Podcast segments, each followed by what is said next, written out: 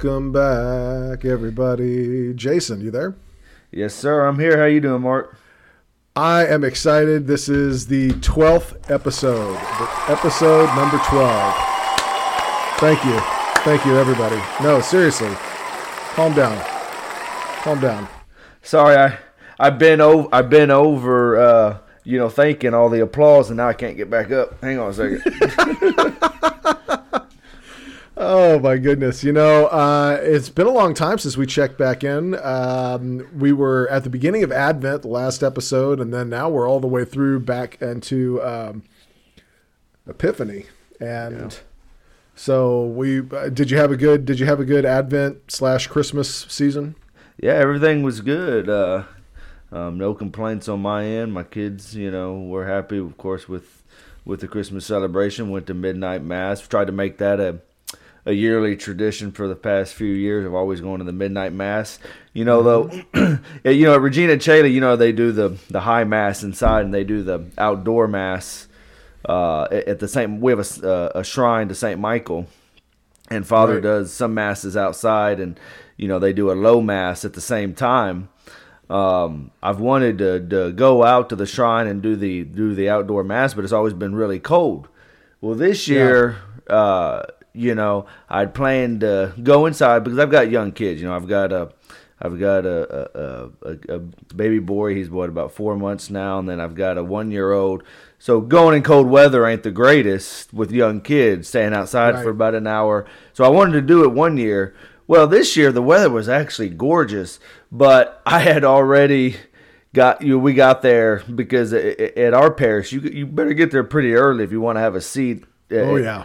And so I got there probably a couple hours early. Had been sitting down. Then my family came up later. You know, or half of them, at least my wife and a few of the kids, uh, came up. I had the other kids, and uh, and I was helping out, set everything up. And I was like, man, this would have been the perfect year to to do the outdoor mass. But yeah, no, I I, I don't know if you've if you've gone to the. I, I know St. Michael's Shrine is still relatively new, um, but I'd love to go to an outdoor mass out there one day.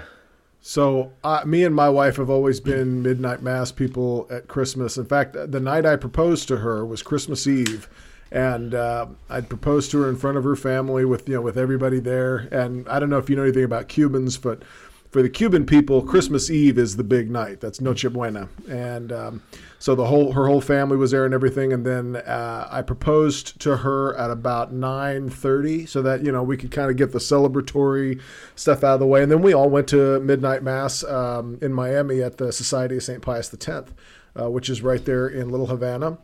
And uh, that was my wife's very first traditional Latin mass and uh, it was a beautiful evening, and uh, there was just sort of a sense of not only were we celebrating the birth of the God man among us, but we were celebrating this new sacramental journey my wife and I were about, my fiance and I were about to undertake. So it was a really nice evening, and it was a really great deal. And then lately, we try to go to midnight mass, and then by like nine thirty, we start oh man it's looking bad. We, we start we get that zombie look in our eyes and don't worry baby we can make it we can make it you know? Yeah. So uh, we've become christmas day people um, but uh, we will always cherish especially when we lived in chicago uh, midnight mass at st john cantius um, which is a parish i want to talk a little bit about tonight obviously. Um, our topic for tonight is to just sort of recap everything that's going on in uh, in, the, in the traditional Latin Mass liturgical movement, as well as uh, Jason and I will speculate wildly on the future. And uh, we do not recommend that you place any bets on the outcome of our predictions. But and but, if you do, uh, don't hold us accountable. That's right. That's your that's your money, dude. Um, but I, we, we should probably start with a prayer first. Jason, any um, any uh, uh, requests or? Uh... No, I was thinking actually about that before we got on, and nothing nothing came to mind. You know, uh, in particular that I wanted to do, but I like the Veni Sancte Spiritus. Unless you I like that prayer. Mind. There's something about that prayer. It just asks for wisdom and guidance and light that only the Holy that only the Holy Ghost can give. Um, and so, if you're listening along, we invite you to join us to invoke the divine blessing and uh, and I hope that the Holy Spirit will um, help us to produce an edifying discussion. In nomine Patris et Filii et Spiritus Sancti. Amen. Amen. Veni Sancte Spiritus repletura cora fidelium et tui amoris in eis ignim accende. Imite spiritum tuum et creabuntur. Et renovabis facem terre. Oremus. Deus qui corda fidelium sancti spiritus illustrationi docuisti, da nobis in iodum spiritu recta sapere et de eo semper consolatione gadere, per Christum Dominum nostrum. Amen. Amen. In nomine Patris et Filii et Spiritus Sancti. Amen. Amen. So, lots happened since we last. Uh, this a lot has happened since Traditionis Custodes came out about half a year ago, and um, I, I thought it would be interesting to talk about what has what has become the Vatican's war on its own religion, which is a strange thing. I, I never thought in the world I would I would see the day when we would be discussing something like this. But you know, like the man said, may you live in interesting times, and uh, it appears that we do. Uh, just to sort of catch everybody up, you know, Traditionis Custodes was issued uh, last summer, beginning of maybe maybe last spring or fall. I'm sorry, I can't remember, but about six months ago, give or take, um, which put restrictions on the usage of the extraordinary form. Among other things, it claimed that the missal of Pope Paul VI was the unique, unique expression of the lex orandi of the Roman Rite um, which puts the entire Catholic Church in trouble because, as far as I can tell, no one is using the missal of Pope Paul VI. No one, absolutely no one. So there is, so apparently, according to the Vatican, no one's saying the Mass anymore. The Mass has been dead for about 50 years, apparently. I guess that's the takeaway. Um, and then, more recently, the Congregation for Divine Worship, I'll abbreviate that from here on Mark, out as the CDW. Yeah. Mark, if you don't mind, I'm, I'm sorry, let, let, me interrupt you uh, here, just ask you a question just so that Hit I can that I can follow here. so, when you mentioned that nobody is following the, the missal of Pope Paul VI, so, you know, obviously the missal, I guess, is, has undergone changes since since uh, Pope Paul VI, correct? Sure, the one that we sure. have now. Have there? Do you know if there's been any significant changes? Because honestly, I don't know. I haven't looked into it. What from the missal that that is used now versus the one that uh, came out after Pope Paul VI. I mean, I I can tell you, and I feel pretty confident that that here in the city of Houston, anyway. I can think of two places that actually celebrate the missal of Pope St. Paul VI. One of them is an Annunciation downtown and then the other one would be Holy Rosary Church uh, in sort of uh, Little Vietnam uh, over Is there. Is that the Dominican? The Dominican Church, right? Yeah. Okay. But you know, the missal of Paul VI is just like every, is like any other missal that has been published in any rite. It has rubrics. It has uh, a formula that if you want to follow the missal, you have to follow the formula. And as far as I can tell, the biggest champions of this missal, quote unquote, deviate from it before it even starts for the most part. Now, I'm not quite sure why they're the ones that don't deny Vatican II and we are the ones who deny Vatican II. I don't quite understand the logic there because, from what I can tell, we're the ones who believe in pretty much everything that Vatican II said, and they couldn't wait to deviate from it before the ink was even dry. But anyway, I, I, I digress. Uh, to, to answer your question, no, I don't I mean, there have been versions of, of the miss of the new missal that have been put out since then. I can't think of huge variations that would constitute something different in a modern, you know, it, like to the modern Novus Ordo versus the one that Paul VI put out. No, okay, not, yeah, and I, I didn't mean to put you on the spot for our listeners. You know, I went off on a rant there. no, no, no. For, for our listeners, it's not. You know, you know, we'll do research for some episodes and stuff like that, but uh, you know, it's not like we got a script here. So sometimes if I ask Mark a question or he asks me, we're kind of being put on the spot. I just, right. I just thought maybe you might have something in mind. You know, that that, that that'll be something for me to just kind of. I'm kind of curious about now, and maybe uh, in my free time, kind of look it up. Yeah, yeah. No, I, I we we should do something one day on um, on you know the the missal of Paul the Sixth and and how it's been abused and what it's sort of correct forms are. But um, more recently, the Congregation for Divine Worship, which we'll just call the CDW, um, released a set of guidelines for Traditionis Custodes that were even stranger and more bizarre than the original document. Um, apparently, there was a dubia that I guess I guess the Vatican answers dubias now. They didn't used to, um, and nobody can find out anybody who wrote any of this th- these dubia questions. So, you know, the dubia was fake. Basically, we'll just we'll go we'll fall back on the official Vatican policy of when reality is inconvenient, just make things up because that could never blow up in our faces, right? And then, um, you know, now we're in a full scale liturgical war over an issue that was literally solved six months ago. It was solved already. We had already done this and solved this. And instead of tending to the wounds that are festering in the Catholic Church, the Vatican, in its infinite wisdom, has decided it's better to just rip open old ones that had just started to heal. Um, and I thought we could talk a little bit about that because these are some strange times, Jason. I don't know how else to really describe it. Um, the, the, well, I didn't. Did you read the CDW instructions, Jason? Yes, I did, and I and I have it pulled up, you know, right in front of me again just to refresh my memory. But I mean, I mean, there's a lot of things ab- about their instructions that, to me, I don't know what was their their thought process and why this would be beneficial. You know, like during during Holy Week, you know, all you know, there what what is it? Some of these areas are how does it go? Let me find it here. They're they're not allowed to celebrate the the old the rite, Triduum. right? Yeah, yeah. Or, or during is it during Christmas also, or just during Holy Week? That's what I'm looking. I I, I know it was during the Triduum. Uh, where does it say?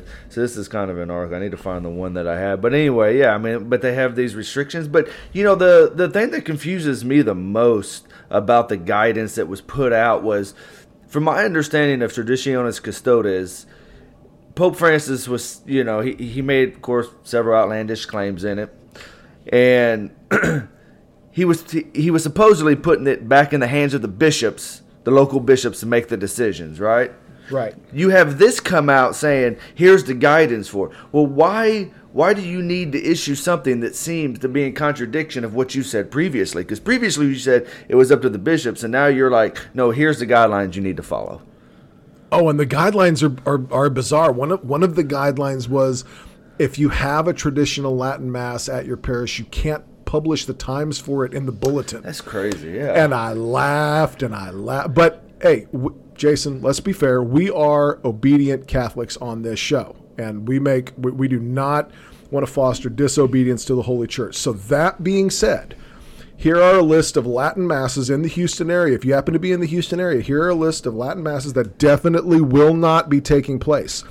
Uh, on Sunday of every Sunday at Regina Caeli Catholic Church in Houston, Texas, there will definitely not be a Latin Mass at seven o'clock in the morning, and then another one at eight twenty, and then a High Mass at ten o'clock, another one at two o'clock in the afternoon, and then finally an evening Mass at five thirty. There will definitely not be confession thirty minutes before those masses, as long uh, as well as a rosary recited with the parish.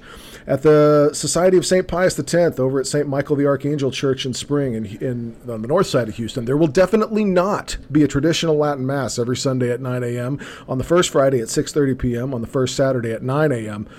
Listen, I'm just trying to, hey, we are obedient Catholics here, boy, let me tell you, okay? And let me and, and let me tell you this. did, did you see that meme that was like, since we're not allowed to publish it anymore, not starting before 9 uh, 9:29, but starting on time at 9:30, there will be a gathering of people of Roman heritage getting together to celebrate their culture. For anybody that or something like that, it was something Yeah. stupid like that. But I was That's where I got the idea to. That's where I got the idea to, to to to broadcast on our podcast for any visitors to the city of Houston, where there would definitely not be a Latin mass.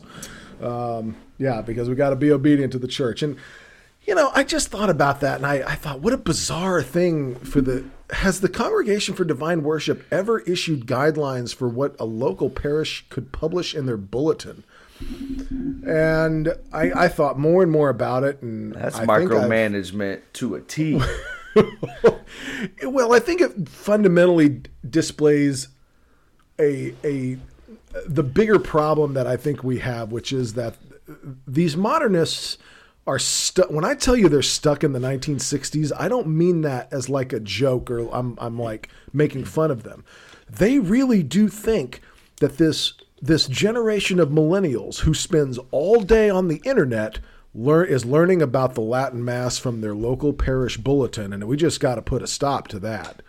It, it, it, illustrates to me that these 80 year old baby boomer modernists do not understand the internet. They don't understand internet culture. They don't understand the impact that the internet has had on our society because that's where everybody learned about. I mean, yeah, maybe 20, 30 years ago, there were, you know, uh, the small remnant of people in the Pius X Society or, or your local diocesan Latin Mass folks who were sharing analog information about when there's going to be a mass. But I got to tell you, this young group of people now who are filling up the parishes, they're an online generation. They don't care what's in the stupid bulletin. So who who cares? Eh, but it just illustrates that I think what you're witnessing here, and I could be wrong, are the last kicking grasps of an elite cabal of people who have controlled the narrative about Vatican II for 50 years and they're losing it.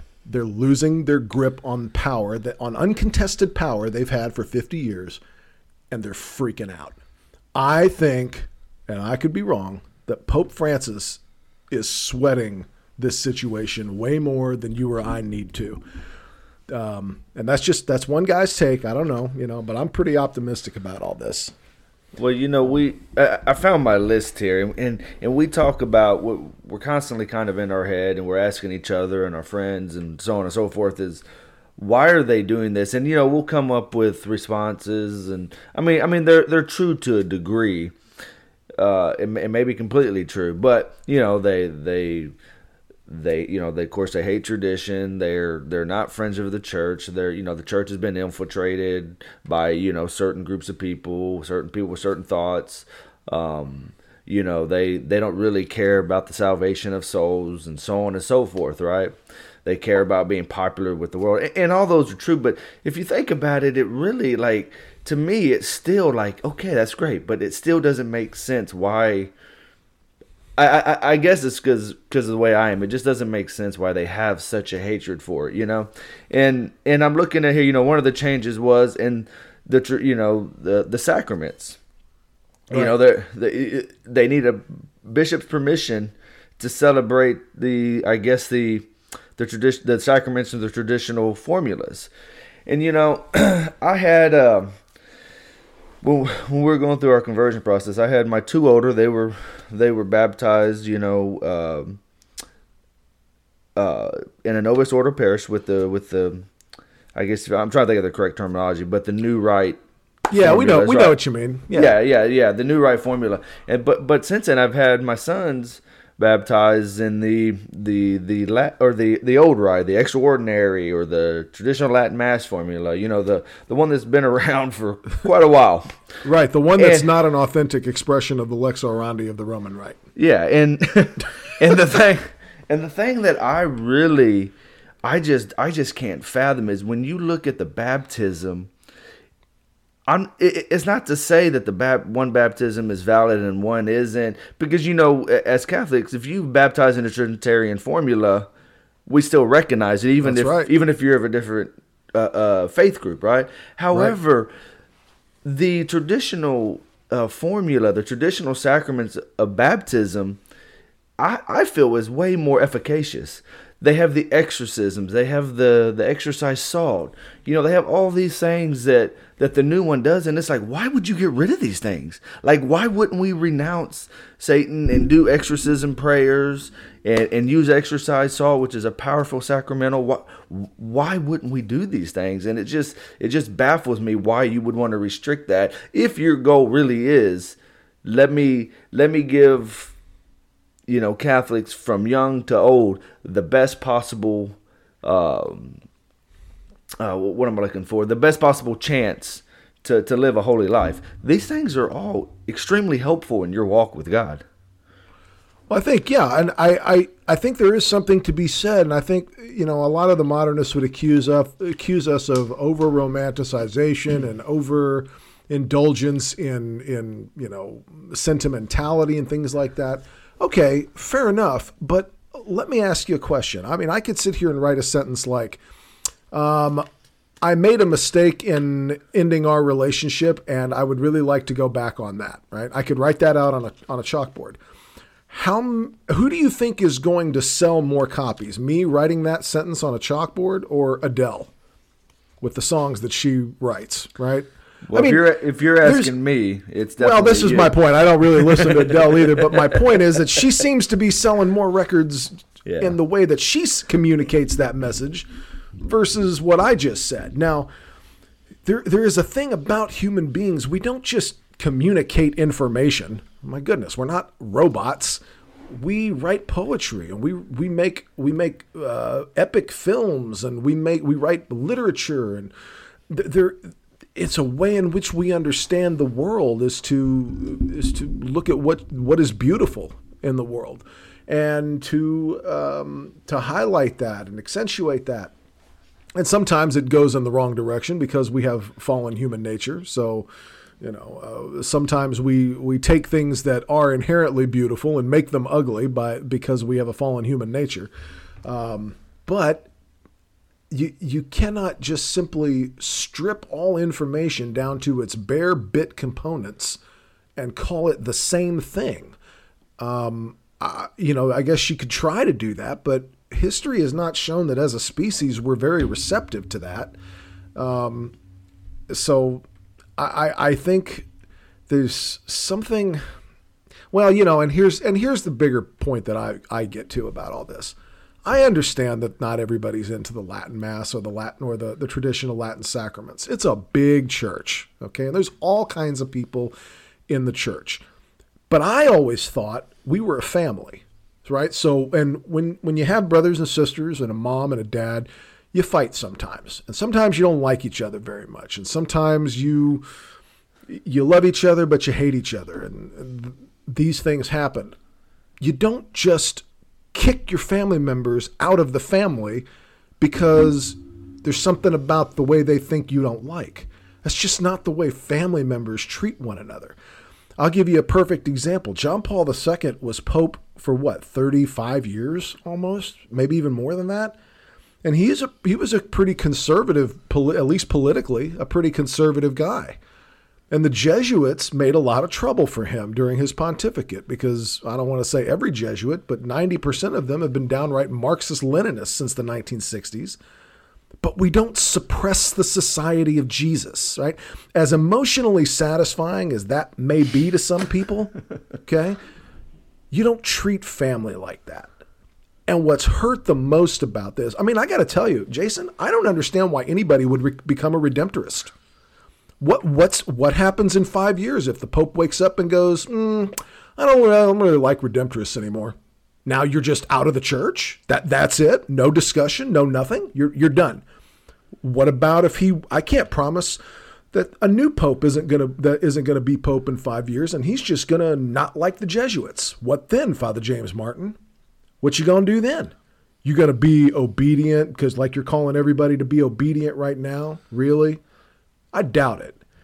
This is just a bad way to treat your family members, and I thought we were better than this. And I, I, I I'm really discouraged not only at the Vatican's attitude, but our fellow our fellow Catholics are just absolutely delighted that we're suffering and that we're hurt and that we're in pain.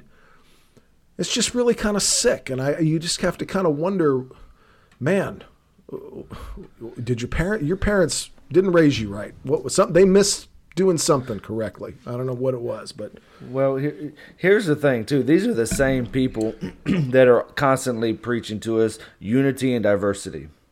Oh, and compassion, and, and, and, and that's all what, the buzzwords. And that's what I was about to say. Talk about compassion. You talk about family members hurting, and some Catholics taking joy, you know, or, or in the hurt of of a fellow Catholic, or some saying, "Well, look, they lashed out." You know, the, the, the Traditionis Custodes, Pope Francis is, was right to do this. And I'm not saying that when everybody lashes out, they've lashed out in a correct way, but have some compassion, eh, you know, because because that that's what we're constantly preaching. Have compassion for people, which is not a bad thing, which we should. understand why are they upset and actually talk to them instead of projecting on them what you think they're you know the way they feel well yeah and the and the whole look how they've lashed out. Well you locked them out of their church for a year and a half and then when things were finally starting to ease up lied about it made things up about them and slandered them in public. Yeah people tend to lash out when you do that to them you know, I mean that's that's a normal, healthy reaction. And blaming people for quote unquote lashing out when you attack them, that's what so that's what sociopaths and psychopaths do. It's called gaslighting. And you have to wonder about people who do things like that. Uh, there's something there's something pretty sick about all that. Um, well, and, I sorry, go ahead. Go ahead. No, no, no, no I was no. just all I was going to say is to the Father James Martins of the world who are just loving this, yuck it up, fuzzball, because there's going to be a new. Because I'm telling you, a new pope is coming eventually, and now that you have put all the the, the infrastructure in place so that the power of the papacy can be weaponized at any time against anybody who the pope doesn't like, you better pray that the next pope you get, who you don't know who that will be and whose election you are not invited to participate in, good father, you better hope he's a friend of yours and not a friend of ours. Th- this is a really bad thing that has happened now because now I don't know why anybody would do anything in the church. I don't know why you'd give money to the church because you you may you may or may not just be throwing money down the drain It'll all depend on an indeterminate amount of time in the future in which somebody whose election you're not allowed to participate in wakes up on the one side of the bed and decides he likes people like you.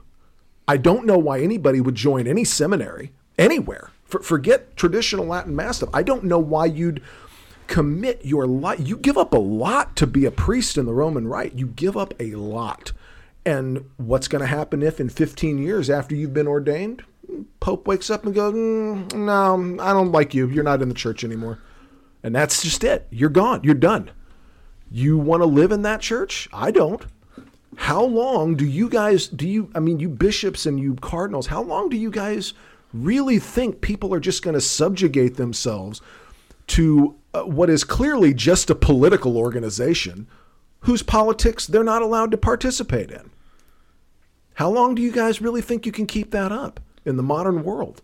I'm sorry. I, I just I think you guys are deluding yourselves. But well, I I want to talk about this and eh, eh, eh, you know what you're what you're talking about here more in a second. You know, in the sense of you know, if you're in the in the Anglican rite you're in the, the any of the Eastern rite stuff, you have to be looking at this going, okay, this this cannot be good for me in the future. Absolutely, if we get a pope. But before we get into that, I, I did want to backtrack for just a minute. You know, you when we're talking about baptism and sacraments, you know, you mentioned sometimes we're accused of maybe romanticizing things and stuff like that. Which okay, granted, maybe sometimes that's true, like you said. But even more than that, and I know it's it's hard for these modernists to fathom we actually believe these things. We like when we talked about the exorcisms and stuff like that. I actually believe that the devil was real. I actually believe, as Saint Paul says, he goes around like. Or, or no, Saint Paul didn't say that. Who said that? Was it Jesus? No, hey. uh, uh, Peter, Saint Peter, Peter, and one and, and and yeah, one Peter five. Yeah, yeah. So yeah, uh, Saint Peter says he goes around like a roaring lion, seeking whom he may devour. I I believe that. I, I believe I believe demonic activity is real in the world. So. Wh- it's not that I'm romanticizing the past because I want the exorcism prayers and stuff like that in the baptism. It's because I believe this. I don't just go through the motions and say, "Oh, I'm doing this because this is what I'm supposed to do." If that's the case, I'm not going to be Catholic. If no, I, just, I, we shouldn't be. We yeah, should. You, you shouldn't. You shouldn't subscribe to anything you don't believe in. I mean, what would be the point of that? I, you know, I, so I so too much. Yeah, go ahead. I'm sorry. No, no, I'm just saying it, it goes well beyond romanticizing. Yeah, I mean, in, in some aspects of, of tradition, there there's some things you like to romanticize about. You like to, but but not when it comes to these type of things. For for anybody to say you you just want these things because you romanticize the past has no clue what they're talking about. Has no I, clue because myself and everybody else I have come across that that has had their children baptized believes these things, and that's why they seek out the traditional form.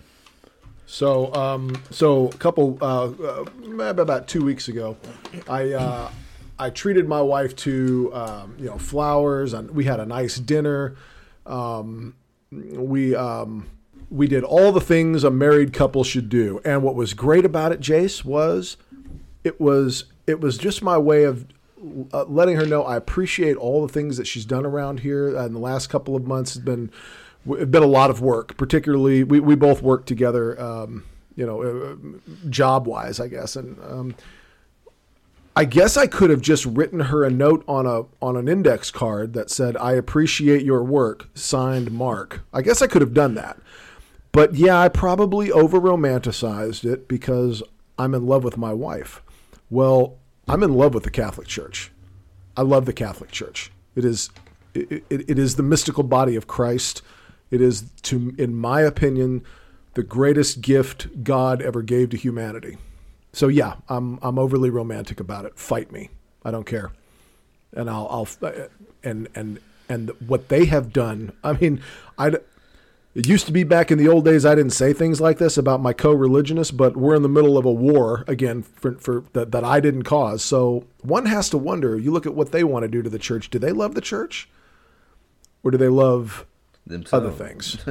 yeah, themselves, well, the world, the their, the power, the whatever. Well, I think that's a great example of what you just said with your wife. I mean, if you'd have written your wife a note and said that, she'd appreciate it. She'd be like, "Oh, thank you." But how much better was was what you did than than one? One was you know, one lifted up a, another person. In this case, your wife lifted them up more. You know, just just communicated just made the message happy. better. Yeah, you yeah you communicated it much better. Same th- same thing with some of these traditional sacraments. They just oh, communicate the message better.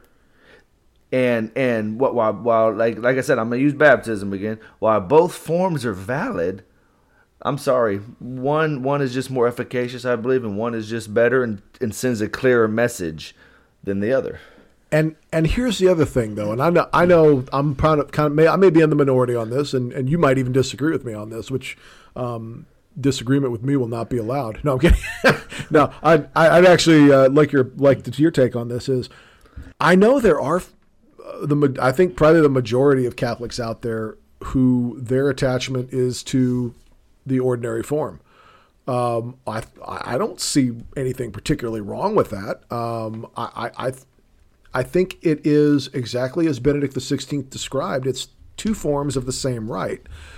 And I am somebody who, you know, maybe this makes me a bad person, but I get more out of the extraordinary form of all the seven sacraments than I than I get out of the ordinary form. And I was talking with a friend of mine I went to law school with. I won't mention his name, but he's a pretty liberal guy politically. He's not what you would call a conservative, um, and uh, he is a Catholic.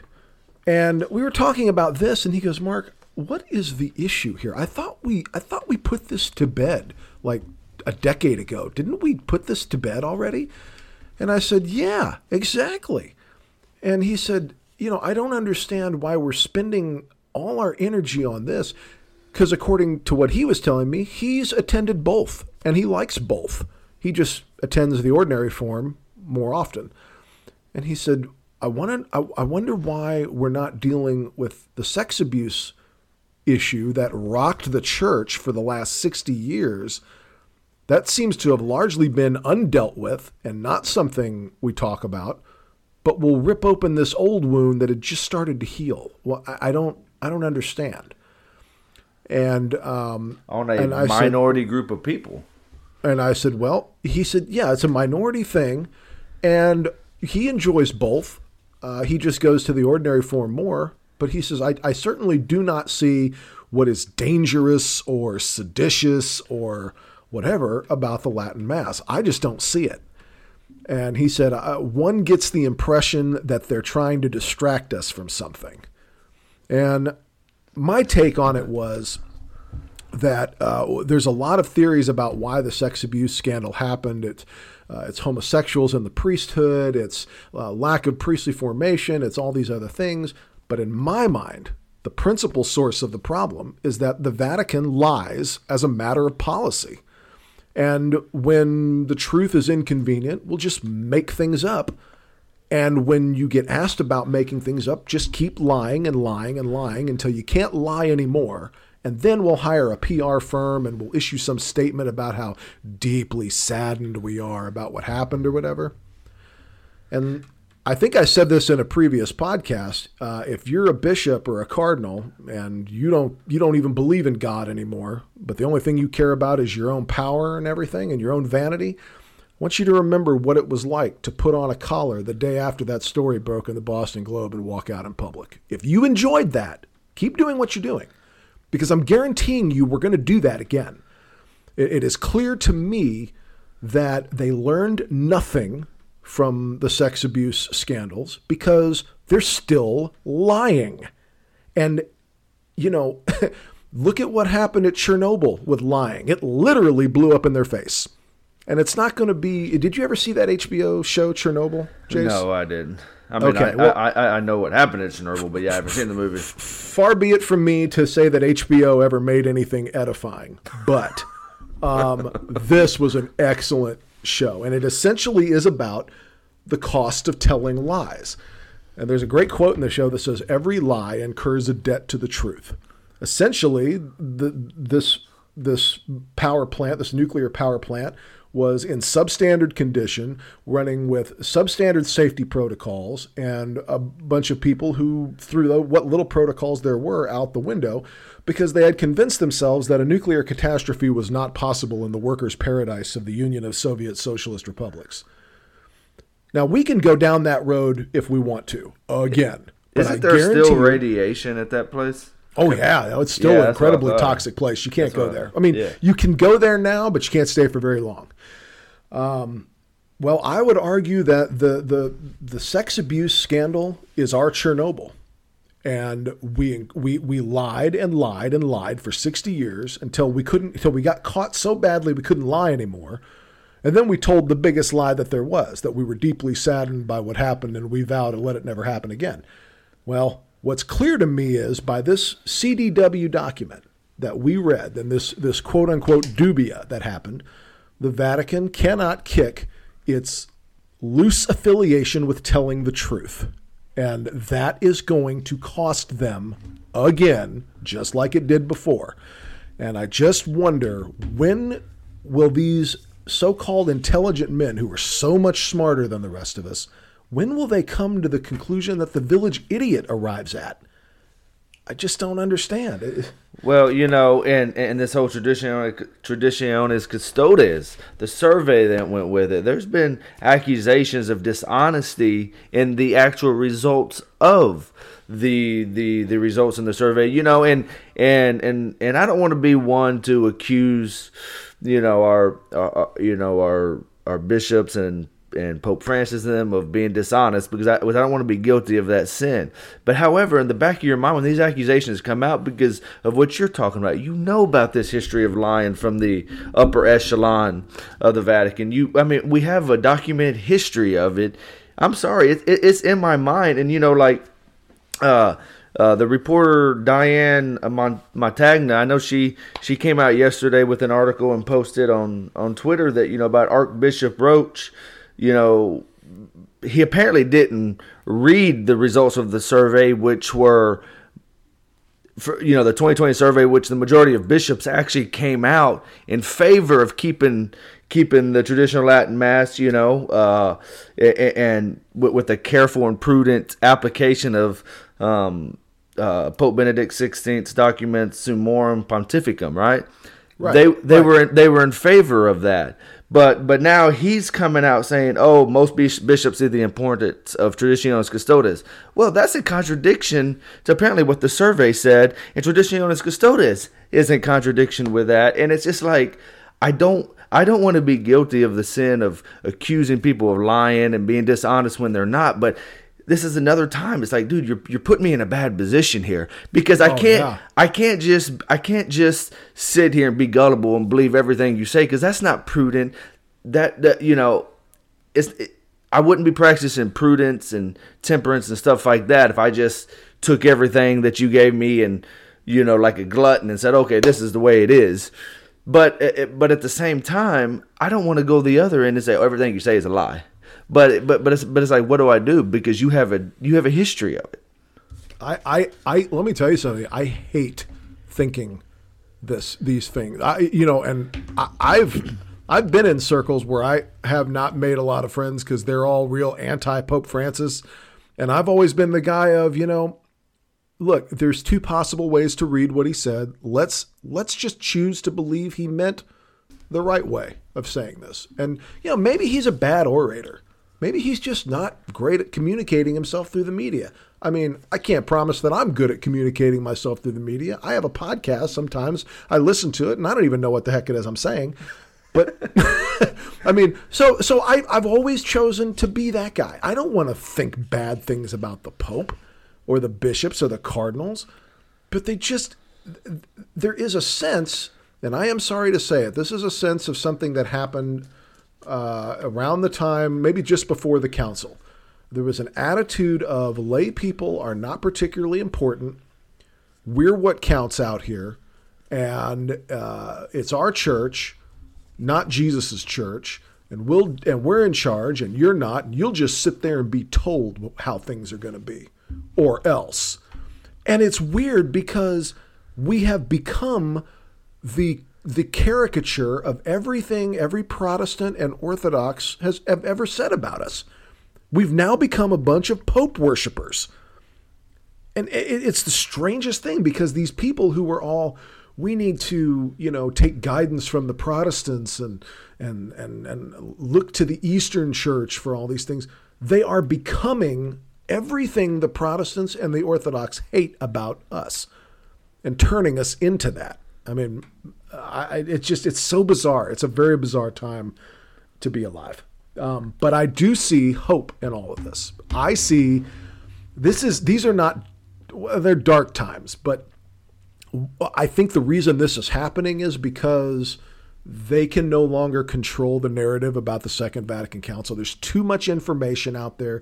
The the internet is a place that the traditionalists get and the modernists don't. Let me ask you a question. What's the app that you can get on where you can find a Novus Ordo Mass or watch one anywhere in the world 24 hours a day? There ain't one. There ain't one. The FSSP has one. So does the SSPX. They got an app for your smartphone. This is my point. They're losing and they know it and they're freaking out. And they don't understand the internet. They don't understand this new generation of young people who have fallen in love with the traditional Latin mass. And you know, and so they're gonna they're gonna make sure that you better not print that in the bulletin. Ooh, okay, we, we, we, will be sure and do that. Uh, meanwhile, I'm clicking onto YouTube right now and I'm accessing about four different Latin masses around the world. So, um, but okay, I, I won't print it in the bulletin. You got it. Give me well, a break. Yeah. I, I, I mean, as we're talking here, so many things are running through my head right now. You know, like like I said, what what are the other rites? How are they feeling? You know, then you got uh, uh, Cardinal Cupich. You have that that church up in um, Chicago under his St. John Cantius. It's just a freaking circus. And then I, I used to love, and back when we lived in Chicago, I went to uh, college up there, and we used to love going to midnight mass on Christmas at St. John Cantius and the extraordinary form Bishop. Um, oh gosh, I can't remember that. I think Joseph Perry uh, His Excellency Joseph Perry would say the the minutes of Pontifical High Mass, and I'm so sad that that's gone now because um, of uh, of Blaise Cupich, who. Well, they say they say you know how they say if you don't have anything nice to say, don't say anything at all. So how the Mets doing? How, here's yeah. Here, here's the scary thing to me that I've heard recently, and I won't, I won't say any names, but it's somebody that would that would have information on this that apparently I guess I would have never guessed. I'm not that into the inside workings of the U.S. bishops and stuff, but Cardinal Cupich apparently is the top dog ultimately and has final say in who becomes, you know, bishops and stuff like that, or has a lot of authority. And I'm sitting here thinking, what when I'm hearing this, I'm sitting here hearing, uh, uh thinking, you know, Oh, that's pretty scary because this, you know, because this all came out when he's putting even extra restrictions on on the mat on the Latin Mass in his uh, archdiocese.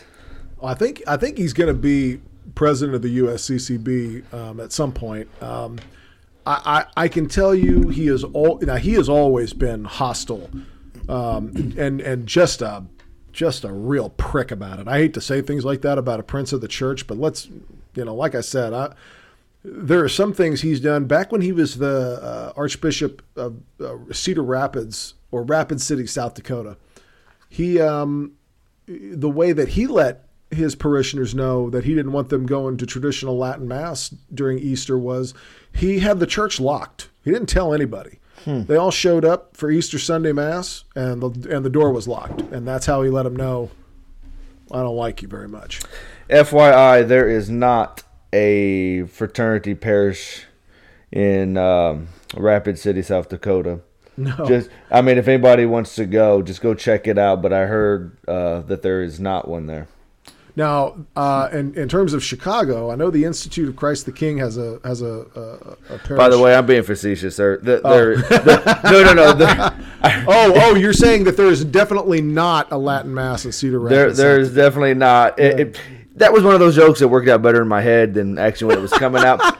That's why I said I better correct that. There, there actually is a fraternity in Rapid City, South Dakota. That will definitely not be saying the traditional Latin Mass. I don't know if they have bulletins, but um, the, yeah, the, the the Institute of Christ the King has a parish in Chicago um, that they were rebuilding an old parish on the south side. Um, and then shortly after uh, Cardinal Cupich became the Cardinal Archbishop of Chicago, there was a fire there that burned everything down. Uh, now, I'm not saying that they were connected. I want everybody to be clear here. I am not saying that Blaise Cupich, whose first name is Blaise, burn the church down. But um, this isn't an Emperor Nero type situation, is what you're saying. Um, anyway, uh, so they, but you know what they did after the fire? They they got up the next morning. They looked at the fire. They did about 15 minutes of weeping, and then they got to work rebuilding that church. God bless them. Um, this, this, the canons regular of St. John Cantius have they have undergone some crap since this guy became in charge over there. First of all, the the priest who founded the canons regular, uh, Father Frank Phillips, he found St. John Cantius Parish was so run down. There were only 12 families left in the parish. They were getting ready to close it. Uh, they had to remove tons and tons of bird poop from the from the upper bell towers and the and the and the rafters of the ceiling. I mean, the, the place was a disaster. He turned that place around now into the biggest, most thriving parish in Chicago, and he did it all by restoring sacred tradition. They do say the ordinary form there as well, but they say it that that's another place that does the Mass of Paul VI accurately. That that you can actually call that the Missal of Paul VI. They do it there at St. John Cantius. Um, and then one day after uh, Blaise Cupich, who definitely did not light the church on fire uh, down south, he became the cardinal. And then all of a sudden, Frank Phillips is involved in a sex scandal and he has to be removed immediately. But not just any sex scandal. It was involving an adult and it was not involving anything criminal. So there'll be no public records about any of this, that they're under no obligation to share anything with you about what they find. Anyway, he was cleared of, of any of this stuff under an investigation, but the cardinal will still not return him to his faculties um, as as head of the Canons Regular St. John Cantius, and he's effectively retired now. Um, this is the kind of people we're dealing with, man. I, I honestly if you're a parent of children and you attend Catholic church, keep your kids close. That's all I'm saying. Because we're dealing with people who are, uh, you know, I'd rather deal with the mafia because at least the mafia has rules. These people have no rules. They'll murder, they'll rape, they'll they'll do. They have they have no conscience and no moral center. And if you will not give them a reason to persecute you, well, we'll just make one up and call it real. What are you going to do about it? It's uh it's a pretty sad time, but here's here's the good news. um, everybody sees through it. Everybody sees through it. And I get the feeling that the College of Cardinals, by and large, are not pleased with this. Even people who are not big fans of the Latin Mass movement per se don't like the ripping open of old wounds and the, the, the they don't like the stir that this has caused. Cardinals usually, as a the college as a body, typically likes a slow, steady hand on the wheel. And uh, Francis reforms the the Curia about twelve times a day in his head. That he is changing the Catholic Church so fast, no one can keep up with it anymore. And I get the feeling that at the next conclave, you will see a very different type of man elected into that office. I could be wrong, but that's just my my take. Yeah, I don't know.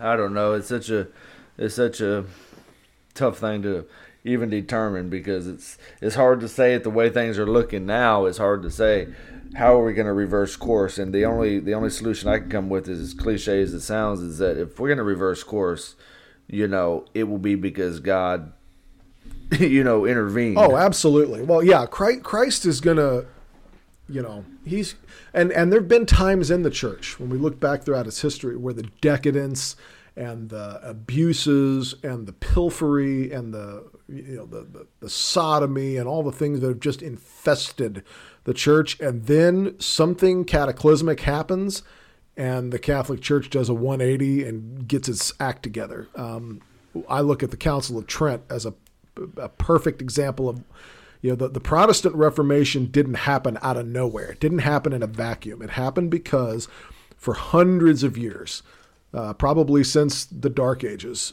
uh, the, the Catholic clergy had been a free for all. And you'd seen you'd seen the Borgia and the Medici popes, who uh, they were so scandalous that I mean you, I can't even speak about the things that they did on this podcast because there might be kids listening. And then this cataclysmic event happens, and out of nowhere, the Catholic, the, the, the Curia and the and the Council Fathers just get their you know what together, and produce probably one of the greatest ecumenical councils in the history of the Church. And they double down on what is what is Catholic. You know, okay, right. this is we're not trying to appease people. This is this is the way it is. So it could happen again. And and here's the thing you need to wrap your and I think I, I had to wrap my head around. It might not happen in our lifetime. Yeah. Remember, there there's like a 300 year uh, gap between the beginning of what we call the Dark Ages and the the Council of Trent. You know, so we may be headed for a, a, a couple of hundred year thing. I, I don't I don't believe so and I do and I do get the feeling that um, because here's I think what you got to remember about the Cardinals. I, I and I had to sort of recheck myself on this. We all get the sense there's about 215 men in the college right now, and we all get the sense that they're all buddies. They all know each other. They're all pals because they're all Cardinals. In reality, most Cardinals meet each other for the very first time at conclave. Okay, and they start and and what they what they do to get to know each other is they hold an initial ballot and the first the top two or three guys who come out on that ballot they start googling. I'm not kidding you. This is this is literally how this works. They start googling and researching the guys who come because you can't research 215 guys to find out who's going to be who's going to be the guy you're going to want as pope. They kind of look at who the most popular candidates are and they start researching them I think the last, what happened at the last conclave was no one expected Benedict XVI to resign. They scrambled to get a conclave together at the last minute. And then their thinking was, well, last time we elected a, a maverick outsider who uh, wasn't part of the Curia and he wasn't Italian. That ended up being John Paul II. It worked out great. Let's let's just do that again. I mean, why not? Problem is, is men like John Paul II come along once in a very great while, and um, we got a little bit spoiled, I believe. I think John Paul II was a great pope. He was definitely one of my. He's probably my favorite of the post conciliar. Uh, we just lost all our traditional viewers. Hey, I don't care. like I said, hey. I'm not here to make friends. I'm here to. I, I just tell the truth. I think. I and don't and don't forget all the concessions that we got that led up to Summorum Pontificum. Summorum Pontificum was an effort begun by John Paul II. Yeah Yeah. And, yeah, uh, yeah. You you know, I, I read an interesting book, Saint Gallen Mafia or Saint Gallen's Oh, Mafia. Yes, yes. Great Oh. book. Oh, you've checked, you've read it. I have read it. Yes. Okay, yeah, it's very, very interesting. It kind of gives you kind of an idea too about how conclaves work. You know, not not in great detail, but just for me, it gave me a better idea. And and, and I believe it was in that book, but I know I read somewhere, but I believe it was in in her book. I think her name is Julie something. But anyway, she she writes that when Pope Benedict the Sixteenth decided to retire, he thought there was another guy that was going to be elected, uh, you know, another conservative cardinal. And of course, it wasn't that way because if you read her book, there was a lot of things in the process for years to try to get somebody um, like like Pope Francis. Whether that's true or not, don't know. But uh, I know who you're talking about, and I was I was uh, the guy who it was the 2000 in the 2005 papal conclave. He came in um, kind of a close second to um, to uh, to Joseph Ratzinger, and he came in at, uh, in the in the first couple of ballots. I think maybe the first ballot, he came in in first place in the uh, what was it, the 2012 papal conclave or the 2000, what was it, 2012 or 2007? I don't remember when it was. the last Um, one we and I- had. Right, and I cannot, I cannot remember for the life of me what his name is, but um, oh goodness, yeah, and I had it here somewhere, but um, But yeah, her, her her contention was that even Pope Benedict the Sixteenth was surprised with the election of uh, what, who ended up being Pope Francis. You know that that he was expecting another guy, which was one of the reasons he decided to to you know retire, abrogate his his position. Well, now that they were trying pretty hard to push Francis Yeah. on us in the in the 2005 because um, on day two of the conclave, Ratzinger came ahead by 65 votes, and Bergoglio was second in 35. Well, that's that's what surprised me when when she wrote that in the book. I, I was sitting here. Well, didn't uh, Jorge come real close in in the 2005? But why would Benedict think that he wasn't going to be a strong contender before? You know, again. because the St. Gallen Mafia is old. Um, this is what I'm trying to tell everybody. These guys are past their prime. This was their big moment, okay, back in the, last papal conclave. This was their big moment, okay, and but uh, in fact, I'm, I'm pretty sure the the head of the Gallen Mafia, Cardinal Martini, I think he's dead, isn't he? Yeah, Um, yeah, yeah. So he he didn't even make it. Now he's sort he's the architect of all this, Cardinal Martini, and Yeah, uh, yeah. he he didn't even make it. He didn't sound, uh, from what I know about him, I I don't have too much respect for him. He would not. You would not have been a fan. Well, I here's put the- it to you that way. here's the here's the thing. All this preaching that we get from people like uh, Mike Lewis at wherepeteris.com and and uh, you know constantly hearing about how you know basically this this idea that the Pope is always right. You follow him no matter what. And then we're hearing it from bishops. We're hearing it in Traditionis Custodes, basically, right? Because Right. one of the guidelines is you know that a, a, a priest cannot continue to celebrate the traditional Latin Mass if he does not recognize the validity and legitimacy of concelebration, especially at the Chrism Mass. You know, so I I, I kind of lost where I was going with that, but you know they, yeah, uh, shoot, talk and I'll see if I remember what I was going to say in a second about it because it was about Cardinal talking Martin. about. Yeah, you were talking about how they're they're they're criticizing us for like Oh, you're not yeah, allowed to question anything about. That's Pope. right. And apparently they were upfront and proud to constantly try to undermine Benedict the entire time. And I asked, yeah. I actually asked, uh, I don't know if you're familiar with him on Twitter because I, I try to keep our Twitter kind of active for us. But but but I, I appreciate that. but but but I talked to Mike Lewis over at where Peter is. He never answered my question. I said, "Did you did you have this same energy when it came to criticizing bishops? Because you know he, he was complaining about bishops that are what he would call undermine or were constantly fighting against you know Francis, the more conservative bishops. I go, did you have the same energy with when they were doing that to Benedict the Sixteenth? Never. It, it, I, I don't remember if I ever got a response or not. But I'm like, Oh well, that's like, like, and that's the thing. This thing is so. This stuff is so transparent. Like where all of a sudden James Martin is like, "We got to be obedient. We better be obedient. You can't be disobedient." And it's just like, can you just cut the crap for five seconds, please? You know, you don't give a damn about obedient. This is the this is the post conciliar Catholic Church. No one's being obedient here. Are you kidding me? Can we just drop that pretense already Hey. and just admit that you're only obedient now because your guy's in charge? let me Come on. talking about old Jimmy. Uh, Let me give you an example of what he did. Again, I know you're not active on Twitter, but what he did the other day, like literally within a couple days or so of each other, uh, uh, uh, of uh, of each post, he was like in stark contradiction uh, to himself. So previously, um, Bishop Strickland, up in Tyler, Texas, right, Longview area. Wonderful man. Yes, yeah, yeah. Respect the man a lot. He, I guess he had supported a priest that was speaking out his uh, against his bishop who was trying to restrict, you know, the Latin mass and stuff like that.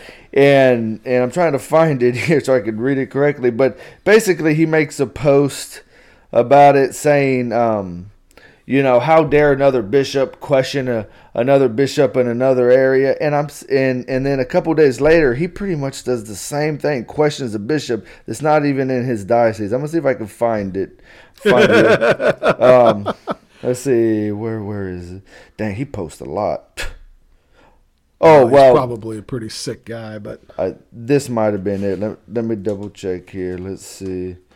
By the way, any of the individuals we talk about on this podcast, we'd love if you if you think we're out of pocket, we'd love to have you on. If you if if if, if you want to come up here and clear your name, we'll we'll book a special episode for you. We'll have James Martin on the pod. I'd love to have him on the pod. So so yeah, it was uh so Bishop Strickland speaks out um in support of I guess uh, his name is Father Buss because he challenged Cardinal Cupich cancellation of the ad orientem worship. And, Right. and and he comes out support and says, you know, you know, this is this is good. You know, I support this priest. And then and then James Martin comes out again and says the bishop repeats his praise for a priest in another diocese for challenging his own bishop. Okay. Two days later, three days later, something like that, he posts because the the archdiocese, I guess, of the military Yeah, came out and I don't know if you heard, but forbids the use of preferred pronouns in speech or in writing in parishes, organizations, or institutions, and they have a dress code that must be in accord with their biological sex. And I know I've mentioned it before. Trent Horn talks about, and he doesn't quite say it like this, but I'll say say it, you know, about the slimy, sneaky way that that uh, Father Martin, Jimmy Martin, does stuff so that he can't you, you know he can't ever come. So he didn't come out and say well this is wrong. But he posted it with the you know how he is you know how he thinks and other right but he posted it in opposition to it. And people work with it, they said i thought you weren't supposed to question what happened in other archdiocese. And i'm sitting here within a couple days of himself he contradicts himself but he does it in such a snake sleazy way that he you can't come back and say well you um I, I I never said said anything yeah he just reposted it to make a point that hey I don't know because then every all the comments of course are mainly his Right. followers and they're all like oh we agree with you you father this is terrible this and that. but see James Martin never said that right. he he never explicitly said it but implicitly everybody knows what he's doing but I don't know man it's such a sleazy well, thing to do the thing is, is like, and I and, and I've said this to people is, is it's don't bother don't bother arguing with modernists. Don't don't don't cast pearls before the swine. Uh, they're they're liars, and they're going to lie anyway. And you know, I've always had this idea that I don't try to convince people that they're liars. They already know that. They're the ones telling the lie. You know, it's it's like when somebody calls you a, a, a racist or a white supremacist, and people can't wait to. I'm not a white supremacist. I'm not. You can't say that about me. That's not true. They start providing a litany of black friends they have or whatever. Some st- like that. There's that's supposed to prove anything.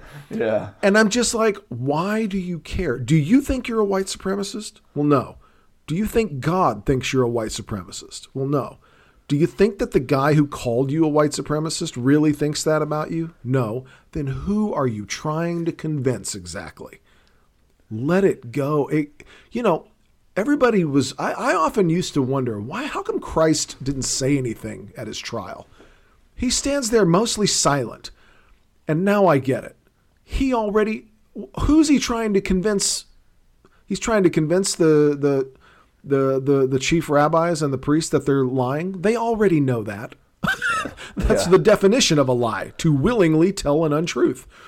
So what would you like him to say exactly? They've already the decision's been made. They've already decided what's going to happen, and they, you know, and uh, Christ has given no reason to beg for his life.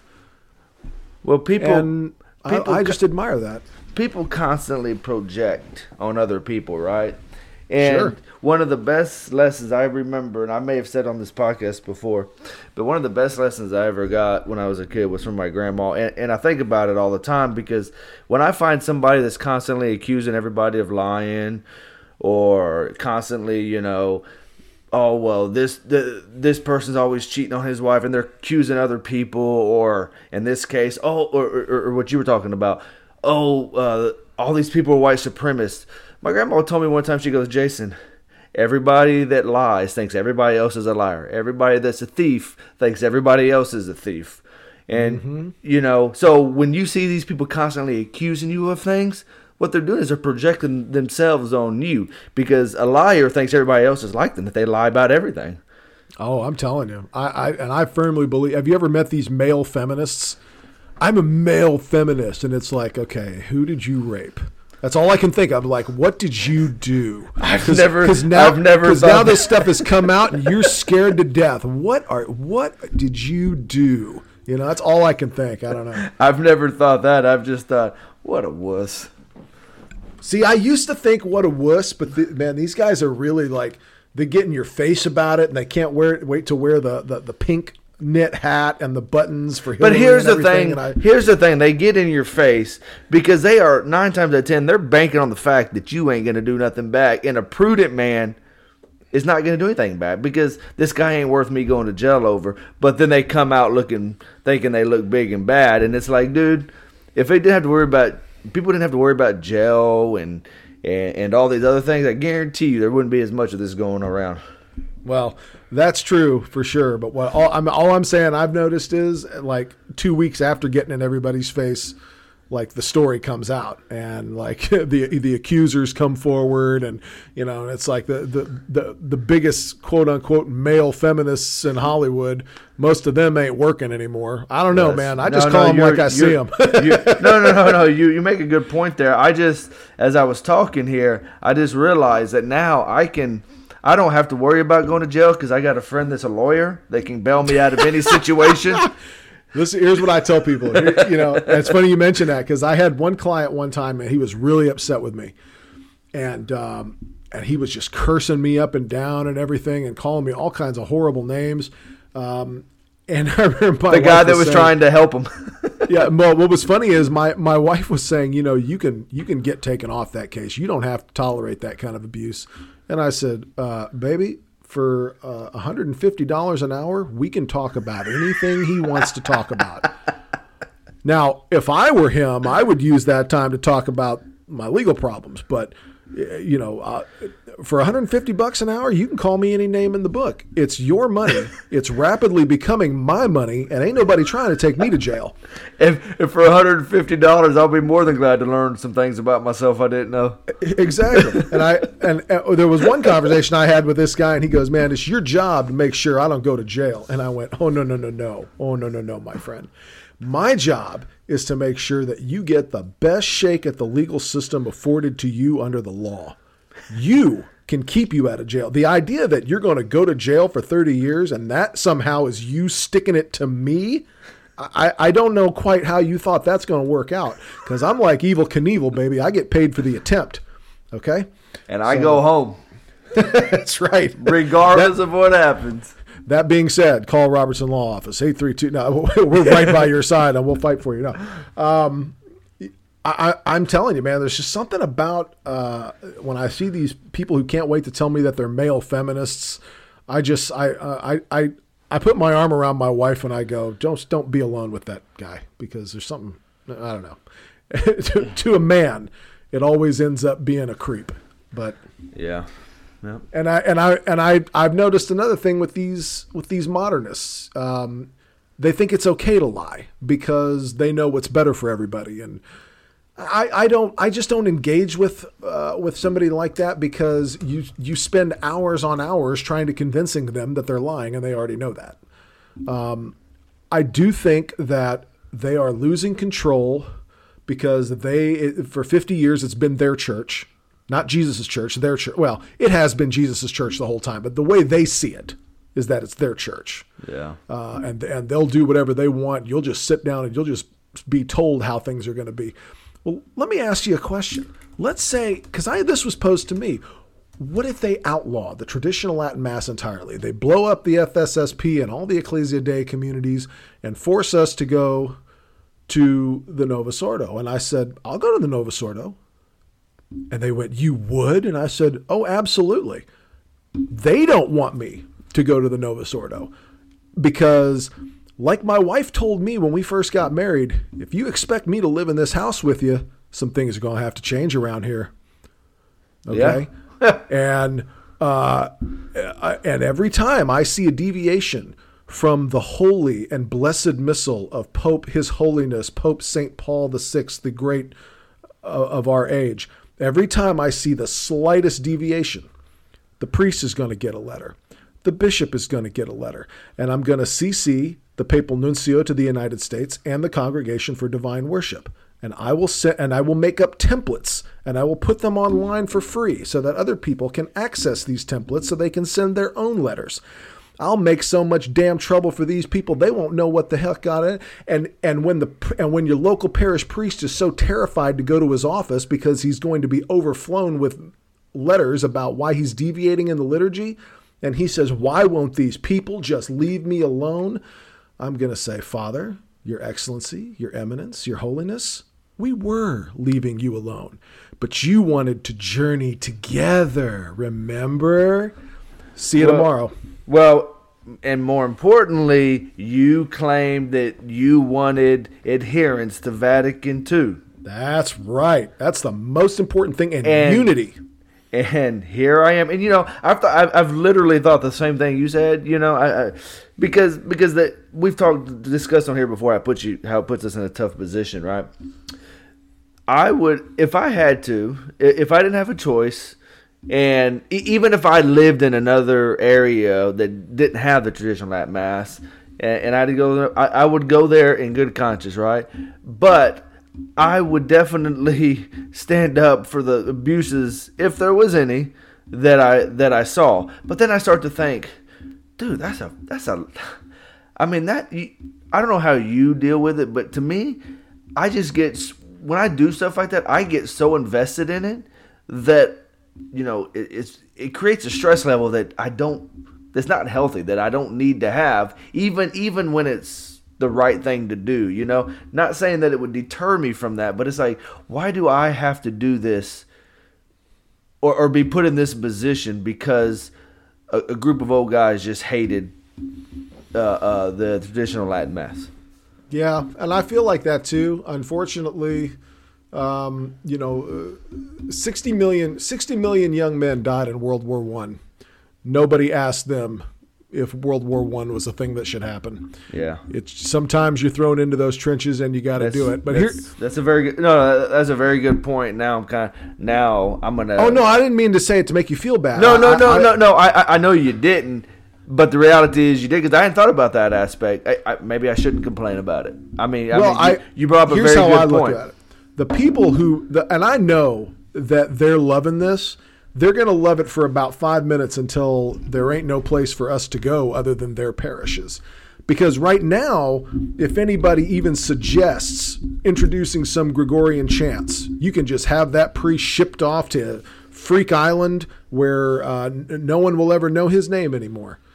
But once you got all the old parishioners of Regina Caeli sitting in the pew with you, that's going to be a little bit more difficult now.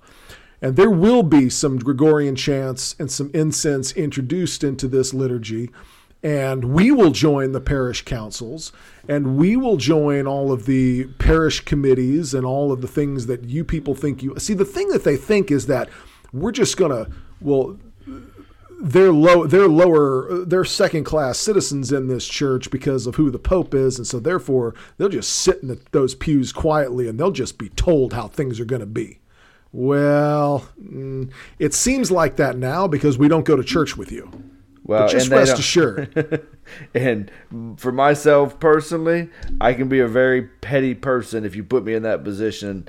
And that just rest assured. They you know why? Summorum Pontificum didn't come out of the goodness of their hearts. It came out of the fact that they just got tired of dealing with us all the time. And now we got our little church that we go to where we pray in Latin and have incense and all this other thing. And they have their parishes where they have nine year old girls twerking on the altar and nuns playing the guitar. Dude, don't. And, don't, dude, that. And, oh. and let me tell you something. Oh. The day we come back, like my like my wife said, if you if I got to live in this house with you, some things are going to change around here, and your exclusive monopoly over the parish council and the, the liturgy committee and all that stuff, that, those days are over. Well, and and the reason I said earlier about me, I can be petty when it comes to these types of types of things. Like you're talking about big, bigger issues in the church. For me, I'm going to be looking up there. Oh, you've got a mass dedicated to a certain group of people it's actually not allowed. You know, yeah, I'm, gonna, I'm, gonna, be I'm gonna be bringing up all these little things about oh you've got a police officer's uh, mask, a blue mask. Well, uh, if I remember right, Sacrosanctum Concilium did not allow for it. Actually, right. strictly forbade. It. Don't think that I'm just going to come up for for the big things. I'm, you're going to be getting a letter about all the things in violation because you have forced me to your church, or maybe maybe not this priest in particular, but as a whole, the bishops, cardinals, and pope have forced me into this church. And guess what? I or, or, they forced me into this church because they said we weren't adhering to Vatican II. We were not faithful sons and daughters of Vatican II and what it proclaimed. Well, guess what? That's where you're wrong because neither are you. Right. And I have I, I have documentation. I have the proof to say you're wrong and I'm right. And I and uh, yeah, no, I, I, I see that they don't. I, I just don't think they want this quite as much as they think they do. I think they think they want this because, um, you know, like all the other institutions, they run the show, and if we don't say or think the right things, then we just don't get to participate in the institution. Just like you know, if you uh, if you hold conservative views, you don't get to participate in the media anymore. If you um, are not uh, you know, if you don't have uh, all kinds of weird psychological disorders and identify as an ethno feminist, you can't be in the military anymore. If you don't, you know, we'll just exclude you from all these different institutions, and then then you'll know you'll just sit sit out there and you'll just be told how things are going to be by those of us who are in charge. Well, and well, um, that's not a sustainable business model, guys. I I'm sorry, it just well, isn't and here's the pessimistic side of all that. We acknowledge that we're a small one, maybe two percent population within the Latin Rite, the Roman, the Roman Rite of the Church, right? The pessimistic side says, okay, well, we do all this, but how much are they really going to listen? Will they just brush us off because we're such a small minority compared to the remainder? Basically, we're we're gonna have to have people and I think it comes through education. I think it comes through discussions and stuff like that because I don't, a, a lot of the faithful sons and daughters that that attend the Novus Ordo Mass don't even realize the the abuses and and like I said, I was reading that book by Father Britton. And you know, he said like when when he goes to some parishes and stuff, and I heard that the parochial vicar is actually doing this up in the woodlands at uh, what is it, St. Anthony's, mm-hmm. that you can't just come into one of these you know these churches and say okay we're going to make all these changes. Everything's ad orientem grand chance we're getting rid of this we're getting rid of that. You know because to stay faithful to what act, what actually sacrosanctum concilium called for right? He said that it was a, it's a slow process. You come in he he he does classes and educations and programs to, to educate the people right? And then Yeah. and then through time, a lot of the people are like, "Oh, I never understood why we, that's so beautiful. Why don't we face east?" Or, "Hey, uh, I didn't realize it called for this." You know, I mean, I'm I'm following what my priest and, and he said once people, a lot of people in his experience, once they started learning the reasoning behind why the church has traditionally done certain things, they were on board. He didn't have to convince them or force them. They're like, hey, well, why don't we do this? And then his church that he was a part of started making these changes to add, you know, ad orientem to rails to you know removing communion in the hand at their parish but it, but but but it wasn't a quick process I think that's fundamentally what is. I think that's fundamentally why we're going to win in the end, because there's a difference in the way that we approach liturgical reform and a way that they approach liturgical reform. The way that we approach liturgical reform is by, hey, let's make a really cool and beautiful movie about the Latin Mass. And it will it will highlight the things that we think are important and educate people on the differences and and make the make the movie available free for them to watch on the internet. It's two guys saying, "Hey, you know, I know neither one of us are really theologians, but let's start a podcast together and let's just talk about these things." That's how we approach liturgical reform. The way the pre- the way that they approach liturgical reform is you'll do it and you'll do it or else. Now, as I w- take a guess as to which one do you think in a free and open society most people respond to? Most people respond to the people who treat them like people and allow them to make up your own mind with the information that you are able to discern. Uh, most people do not respond very well to you'll you'll sit down and you'll be told how things are going to be. That's just I'm sorry I, I don't know what world these these bishops and the pope live in. This is not Spain in the 1500s. you you guys have detoothed the the Catholic Church to such a degree that it's essentially a non-factor in the modern world, and now you want to go around and tell people what to do. I, uh, no, guys, it's just not going to happen. I'm sorry. Um, I, I, was drawing a, an interesting analogy to the Supreme Court um, with my wife the other day because the Supreme Court to me reminds me a lot of the Catholic Church in one sense. All right, I'm interested. It's it's it's, it's not people. We don't really elect Supreme Court justices. They are nominated by our elected officials, but they have a lifetime tenure. And that is specifically so that they are not answerable to an electorate. So and and that's because their job is to interpret the Constitution, not do what's popular, because the law also has to protect the minority from the majority right? So, uh, for example, at a time in which um, everyone in America believed that African Americans were inferior, and the court needs to have the freedom to say, no, you can't treat them as sub as as, as second class citizens, and you can't segregate them, and you can't you can't do these things. Yeah, it may anger the the the you know white Mississippians in the fifties but that doesn't matter. That's what the law says, right? That that's the purpose of a lifetime appointment to the Supreme Court. And there is a sense in the Supreme Court in which even if we disagree on some of the precedents that have been set, you don't overturn those precedents in, uh, too soon after they were set because people will start to see the Supreme Court as a political body whose politics they are not invited to participate in. And people in the modern world will not suffer a body like that for very long. That's why, and I know a lot of people get frustrated because there's a lot of conservative justices on the court that don't overturn Roe v. Wade. I agree with you. Roe v. Wade is terrible constitutional law. And by the way, we're not alone in thinking that. Ruth Bader Ginsburg did not believe that Roe v. Wade was good constitutional law. But there is a sense in which if we overturn Roe v. Wade entirely, we could risk making the court look like a political body whose whose politics are going to shift depending not on what the Constitution says, but who happens to be sitting in the court. Now, why do I can compare that to the Catholic Church? The Catholic Church prides itself on its on its rightful continuity to the apostles. We have a continuity that goes all the way back to Jesus of Nazareth himself.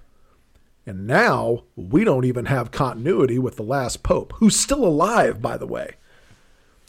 The, the, it's, the, the papacy is now seen as, well, whether I'm a good Catholic or not will largely depend on one man in the Catholic Church whose, politi- whose, whose election I was not allowed to participate in or invited to participate in.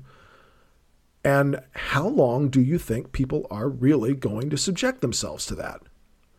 It's not going to be long before people just say, yeah, well, eh, the Pope doesn't think I'm a Catholic anymore. So, you know, what does he know? You know, and, and now whether or not anybody follows or listens to the Pope depends on if the Pope was elected from their little tribe in the church or not.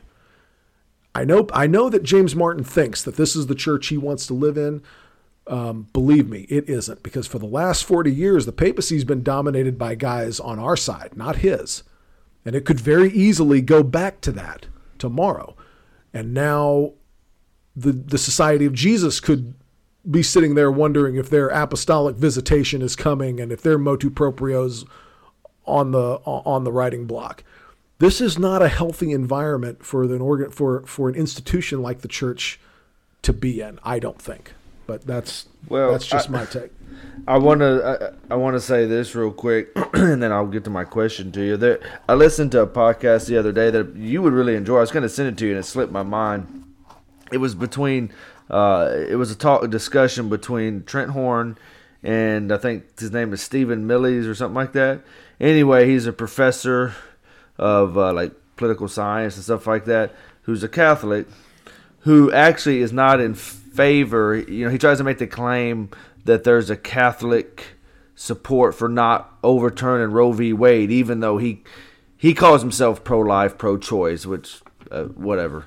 But anyway, he okay. he, he kind of makes the claim that by turning, you know, or one of his many claims, which I think at the end of the day, he's just looking at his writings and his posts, I mean, he's a he's a pretty pretty obvious he's a Democrat. So when I see stuff like this, I kind of think, oh, they're just trying to justify their the way they vote and stuff like that, right? But he says, well, you can't overturn Roe v. Wade because some people look at the Supreme Court, you know, when whenever they held out for a year or whatever long it was for for uh, what was his name um, uh, he's our Department of Justice right now. Um, oh, Merrick Neil Garland. Gorsuch. Oh, Merrick Garland. Sorry, Merrick yeah, Garland. How we? Merrick Garland. Okay, so we held out to the next election, and Obama didn't get his election. You know, people might view that as illegitimate if they overturn Roe v. Wade. You can't just overturn it because you could have people upright. And I'm and I'm sitting here thinking, of course, we're already in this boat. I mean, no matter what they do, it's gonna. And even if people get upset and there is revolution, that doesn't that shouldn't deter you from necessarily doing the right thing and protecting. No, you're absolutely right. But, I, I, may have used a bad example. Um, no, no, no, no. Uh, uh, I'm just saying I, am going to send it to you because I really think you would enjoy this because it because it's it's your two things, theology and law, right? And I think you really may enjoy the discussion. Here, here's a better example. Um, th- there was a, a, case that came out not long after uh, Heller versus District of Columbia. This is the Supreme Court case that defined that the Second Amendment is an individual right, that an individual does possess an, a constitutional right to own a firearm in their own home. Um, now, after that, there was a case that came up about stun guns. Um, and Sonia Sotomayor wrote the per curiam opinion for this case, and I can't remember the case, and I apologize about that right now um, in which she stated that the prohibition against stun guns violates the Second Amendment under our reasoning in D.C. versus uh, in Heller versus District of Columbia. Now, per curiam opinion means this is something all nine justices were on board with. There were no dissents. Okay. I know for a fact that Sonia Sotomayor and Ruth Bader Ginsburg and uh, uh, uh Stephen Breyer hated the opinion in Heller versus District of Columbia. But that that opinion having been uh, adopted by the court they're now under uh, they're not under an obligation but there's there's something about the integrity of the court as an institution that people need to know that we don't have two supreme courts right? Just because there's ideological division in the court. Similarly i think the catholic church needs should be like that. Like like i go back to the family argument uh, um, analogy that i used earlier. I think it's fine that that that James Martin doesn't like us and we don't really like him and we we duke it out on Twitter and we hate each other and all that. Sometimes people will do things that will incur severe ecclesiastical penalties like excommunication and things like that. It's not something we should ever want to happen to anybody. It's a, it's a terrible thing when it happens and like when um, Archbishop Marcel Lefebvre incurred the excommunication in 1988 and whether you think that was legitimate or illegitimate or whatever is not my point. My point is, even John Paul II was saddened by by doing that. It was not something he's like, yeah, I'm going to stick it to this guy. No, no, no, no, no, no. You've been cast out of the mystical body now. You're outside the society. That is not something we should ever want to happen. And and and to know that there are millions of our co-religionists out there who are looking forward to our being cast out of the mystical body with just absolute glee is sick. Yeah. There's something sick about that. You guys need professional therapy. I, I don't well, know. I, if if James Martin were excommunicated today, okay, I would I, I could see it. I, I could understand it. I'm sure that he has probably done some things that are excommunicable but I would immediately begin prayers for his reconciliation to the church immediately. And I think we all have a have an obligation to do that for our brother and sister Catholics. And I I, I want to, and I agree with you. I mean, we shouldn't take joy in in in any lost souls because God doesn't, right? Right. Um, God wishes that all men should be saved. Um, but two things that are kind of off topic, but I kind of want to bring up to you, and then and Go. then I and, and then there. I promise I'll get back on the the question that I was wanting to get to that is on topic. Um, one, you, you know, I just learned recently. I didn't know this, but when Archbishop Lefebvre was excommunicated for consecrating those bishops, mm-hmm. I didn't know that that was a recent law that had come into effect that they needed to have the permission because I, you know what I learned was, or, or, what, what I heard and stuff like that was, is that before, you know, because a lot of these people, like Archbishop Lefebvre, were on missionary trips to Africa, they didn't have time to necessarily wait for a letter to get to Rome to get a sign off approval and come back. You know, they had to, they had limited time to train people, get bishops, appoint bishops, and all that to run so they could continue on their missionary journey. Uh, it was mentioned to me that that was actually a new addition to the canon law. I mean, that's not excusing necessarily that he that he did it, but I was like, I, I don't know. I was just kind of like, well, I guess it makes sense why they wouldn't necessarily need permission if they were on missionary journeys to do this. But uh, but the fact that you know, I guess if he had done that a few years before, he would have been perfectly fine. You know. I've I I've heard so many things, and and I'm I'm definitely not a canon lawyer. That's for sure. I'm I'm I'm not a theologian, but I'm more of a theologian than I am a canon lawyer. So um, uh, I don't know enough about that to weigh in here, other than to say I have heard that what you what you just said. Um, but I've heard so many things that could be true that yeah. ended up not. I, I I don't know about it or not. There's also a theory that um, because he was under the state of necessity that the excommunication was not valid.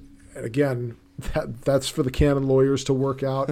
Um, I don't I don't really go there. I know this: everything we have about the traditional Latin Mass today, we have because of that man. In my opinion, and this is just an opinion, you don't have to subscribe to it. I believe that history will vindicate Archbishop Marcel Lefebvre and I believe he will go down in history as one of the greatest saints of the 20th century, uh, um, who uh, the saint who saved the Roman Rite. Uh, let's just I, let's just be glad that we don't have to make that decision on who was right indeed. and just right. You know, indeed. God is obviously going to make the perfect decision. You're right. None, You're absolutely right. But, um, You're absolutely right. But the but but, but the other thing that I kind of wanted to bring up um, to you that was the last thing that was off topic when you you know you're talking about the Supreme Court case and and you know we talked about Roe and stuff like that. Really interesting point that Trent Horn brought up that was kind of just dismissed is he's like, okay, so you're saying that Roe v. Wade even though there's bad parts in it, there's also good parts because so because of those good parts, we ought to keep it in spite of the bad. He goes, well, how do you feel about Plessy versus Ferguson? How do you feel about Brown, the Board of Education? Because both of those did in, in some areas and could have caused a lot of backlash unrest and all that. And you could make the argument like you're making for Roe v. Wade. Well, it's keeping the peace, it's keeping the democracy alive. But the courts rightly decided these these things are not right, and and, and everything. So anyway. I really, but if, if you think about from Plessy from Plessy versus Ferguson to uh, to Brown versus Board of Education, which overturns Plessy versus Ferguson, you're looking. Let's see, 1890 to to 1955 so it's quite a span of years. And what the court sort of began doing in the 1930s and 40s is building a docket of precedents that would bring us to the place where we could overturn Plessy versus Ferguson because everybody knew that that was bad law. Oh yeah, um, yeah. And I I do I do think that Roe v. Wade eventually will be overturned um, because it is just it's a terrible law and it's a ter- and it's a it's a really stretch stretched interpretation of the U.S. Constitution and the Fourteenth Amendment in particular. Um, to believe that anybody in 1865 wrote the 14th Amendment with the intention of allowing unrestricted abortion across all 50 states, uh, I, come on, that like yeah. that's not even a, that's not even a good lie. Um, I, but I, I I think that there is a sense that uh, amongst the court that we need to have good legal reasoning while we're doing it, and we need to really get the right case.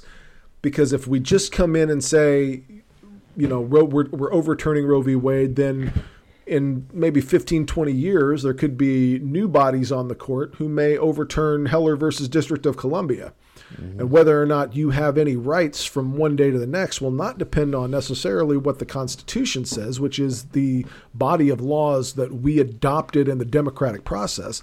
It will largely depend on who happens to sit in this unelected body that nobody voted for and whether or not they think you ought to have any rights. And the problem with that is people will not suffer an institution like that for very long because they're not because they, they don't they're not going to be ruled by autocratic uh, judges who have never faced an electorate. Now, we tolerate it from the Supreme Court much in the way we tolerate it from the Catholic Church because our understanding of the Catholic Church is this isn't a political institution.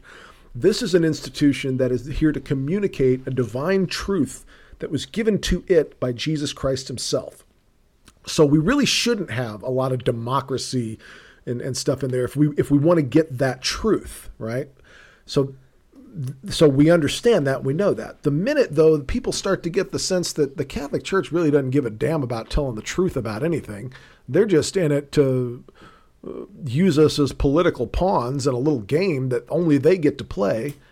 People are just going to say yeah i don't think the catholic church is for me. And like I said in a previous podcast, these modernists will not be happy until the entire Catholic Church is five bishops sitting in an empty room writing encyclicals to each other all day long. and I just I I I think more people than you realize see that, know that, and understand that something needs to be done. So. And so I, I, I have every faith that because don't forget the same college that elected Francis is essentially the same college that elected Benedict the Sixteenth. They I don't think they knew what they were getting into, and I think there is a, a consensus that we need a much more vetted uh, I think the next pope will be an Italian, and I think he will be from the Curia, and I think it will probably be uh, a pretty. I don't want to say like a radical conservative. I kind of hate those words because they they're political terms. They don't really illustrate what I'm talking about. But you, I think you know the sense in which I mean it. Um, yeah. I, I think it will be a man very different than Pope Francis, And I do I just and I also think you will not see an immediate walk back of Traditionis Custodes. I think the way they'll deal with it is just sort of leave it alone. And it'll just sort of go away. They will I do not don't put your hope in a, a new pope coming out and saying, I declare Traditionis Custodes condemned and Francis uh, his whole memory will be excommunicated and we will burn him in effigy and the, they're, they're not going to do that. Yeah. They're just Yeah, going to no, sort of I wouldn't hold my just- breath. It's just going to go away. Okay? So, um, uh, that's so- what I think. so my question, or, or what I want to discuss, I know we're coming up, uh, we're getting pretty close to what we normally do time wise, and I really wanted to talk about this for a minute. I, I brought it up earlier about so traditionally, Traditionis Custodes comes out, you see the CDW's guidelines and stuff like that, and they're all talking about Vatican II and uniformity and stuff like that, right? Right. And, and even within the Latin rite, uh, what are there? Twenty three rites or so, something like that, off the top of my head. And even within the Latin rite, the Roman rite, isn't there like one or two others? You have the, uh, you have the Ambrosian and Right. I think the Dominican another- rite, the Dominican Oh, rite, yeah. the Ambrosian rite. Uh, Yeah, yeah, The, you have the a- Anglican, the, the, the Anglican use is considered uh, one of the Latin rites. Uh, yeah, and, not- and and that's all within the Latin Latin rite of the church. So if you're sitting in in those, especially, I would be thinking, what's next? But then you also have the Byzantine rites, the East and West Syriac rites, uh, and a few others. And you know, if, if you're sitting in here, do you feel comfortable with the current path? Uh, of the way things are going, or do you sit back and say, "Well, I'm kind of far away from all this, and we're, we'll get a new pope before they ever get to us"? I mean, what what is your kind of you know line of thinking if you're sitting in one of these these other rites? That's a very good point because it goes back to what I was talking about with uh, with with any religious community in the church. I mean, the Pope and and by the way, the word word around the campfire is there's more of this crap coming down the pipe. Um, on uh, March the March the second, which is Ash Wednesday, uh, they're going to slam us again. They're going to hit us with a new thing. Um, I I don't know what's going to be in that, and I don't even want to speculate, but I I think you're right. I think there are a bunch of people in the church, especially in other rites and in religious communities in the Roman rite, who are saying, "Well, could this happen to us?" And why why wouldn't it? I mean, there's it's never been the understanding that the pope is always going to like you and the pope is always going to be a person from your little camp in the church and one of your one of your type of people but the understanding has always been that we're protected by by the institution of the church we have canon law right and canon law is there to protect the status of people in the church. It says so in the code of canon law itself that you have that you have rights within the church that you just you cannot just be abused by the hierarchy of the church because of the you know sort of monarchical hierarchical nature of the Catholic Church. Um, but now we're in a situation which if the pope feels like just ignoring the canon law or if you're if if you are a, a good boy and you don't do it you won't give him any reason to uh, come down hard on you? Well we'll just make it up that you did something. We'll just invent it out of thin air. Uh, that's got to make people incredibly nervous it makes me nervous for a couple of reasons. One um, you know we've all paid attention to the news in the last couple of decades and lying as a matter of policy hasn't worked out great for us so far and i don't know why we're continuing to do that. But number two if if what you do if who you are and how you practice the religion is not the thing that will decide whether or not you're a member in good standing uh, in good standing of the church well then why be a member of it at all? In other words if it if it if it is just an arbitrary process of a bunch of people you've never met who've never met you and who you're not in any control whether they're in power or not will decide amongst themselves whether people like you are welcome in the church or not. Yeah. um, you Well- know, how long are people going to continue to do that? Well, and you and you know the thing is is is if we're honest with ourselves, historically, the Western Church, you know, the Latin Rite Church, hasn't really overall faced major persecution. You know what I'm saying? Like outside, you know, you know, like in the beginnings and stuff like that. And, and I'm talking about specifically from even within itself. You know, is what I'm mainly talking about. Uh-huh. But comparatively speaking, even outside of the church itself, like a lot of the Eastern churches have like the you know the Maronites who were surrounded by Islam and stuff like that. So sure, you you, you know I, I sit here and I think comparatively speaking between the two, yeah, these the, some of these Eastern churches are are used to the hatred and persecution for who they are, but it's like, why do they need to suffer this internally? And I pray to God that it never gets to them because they've already, as a group and as a right, they've offered, already suffered enough through the past two thousand years. But it's like, man, I, I I start to think if I'm in these churches, they're probably thinking some, or at least some of them, they they have to be thinking, okay, we're ready for battle you know, for the, the to defend ourselves and what we do in our right. But at the same time, it's like, dude, give you know, I, I hope we never touch these people or, or, or, the Roman Pontiff and them never really do these people like they're doing the traditional Latin Mass. I if that made sense. Think, yeah, no, it does, and I, I think I get the sense that they would like to. I get the sense that they would like to go after these folks, but um, they're really playing with fire on that one because these Eastern rites, most of them were separated and then came back into the church through a long series of talks and and councils and negotiations and um, it, with with some of these rites, they're in a very precarious situation. The Ukrainian rite of the Catholic Church is a perfect example of what I'm talking about. Um, the the Ukrainian right uh, is in better relations. The, the Ukrainian Orthodox Church gets along better with the Ukrainian Catholic Church than the Ukrainian Orthodox Church does with the Russian Orthodox Church right now.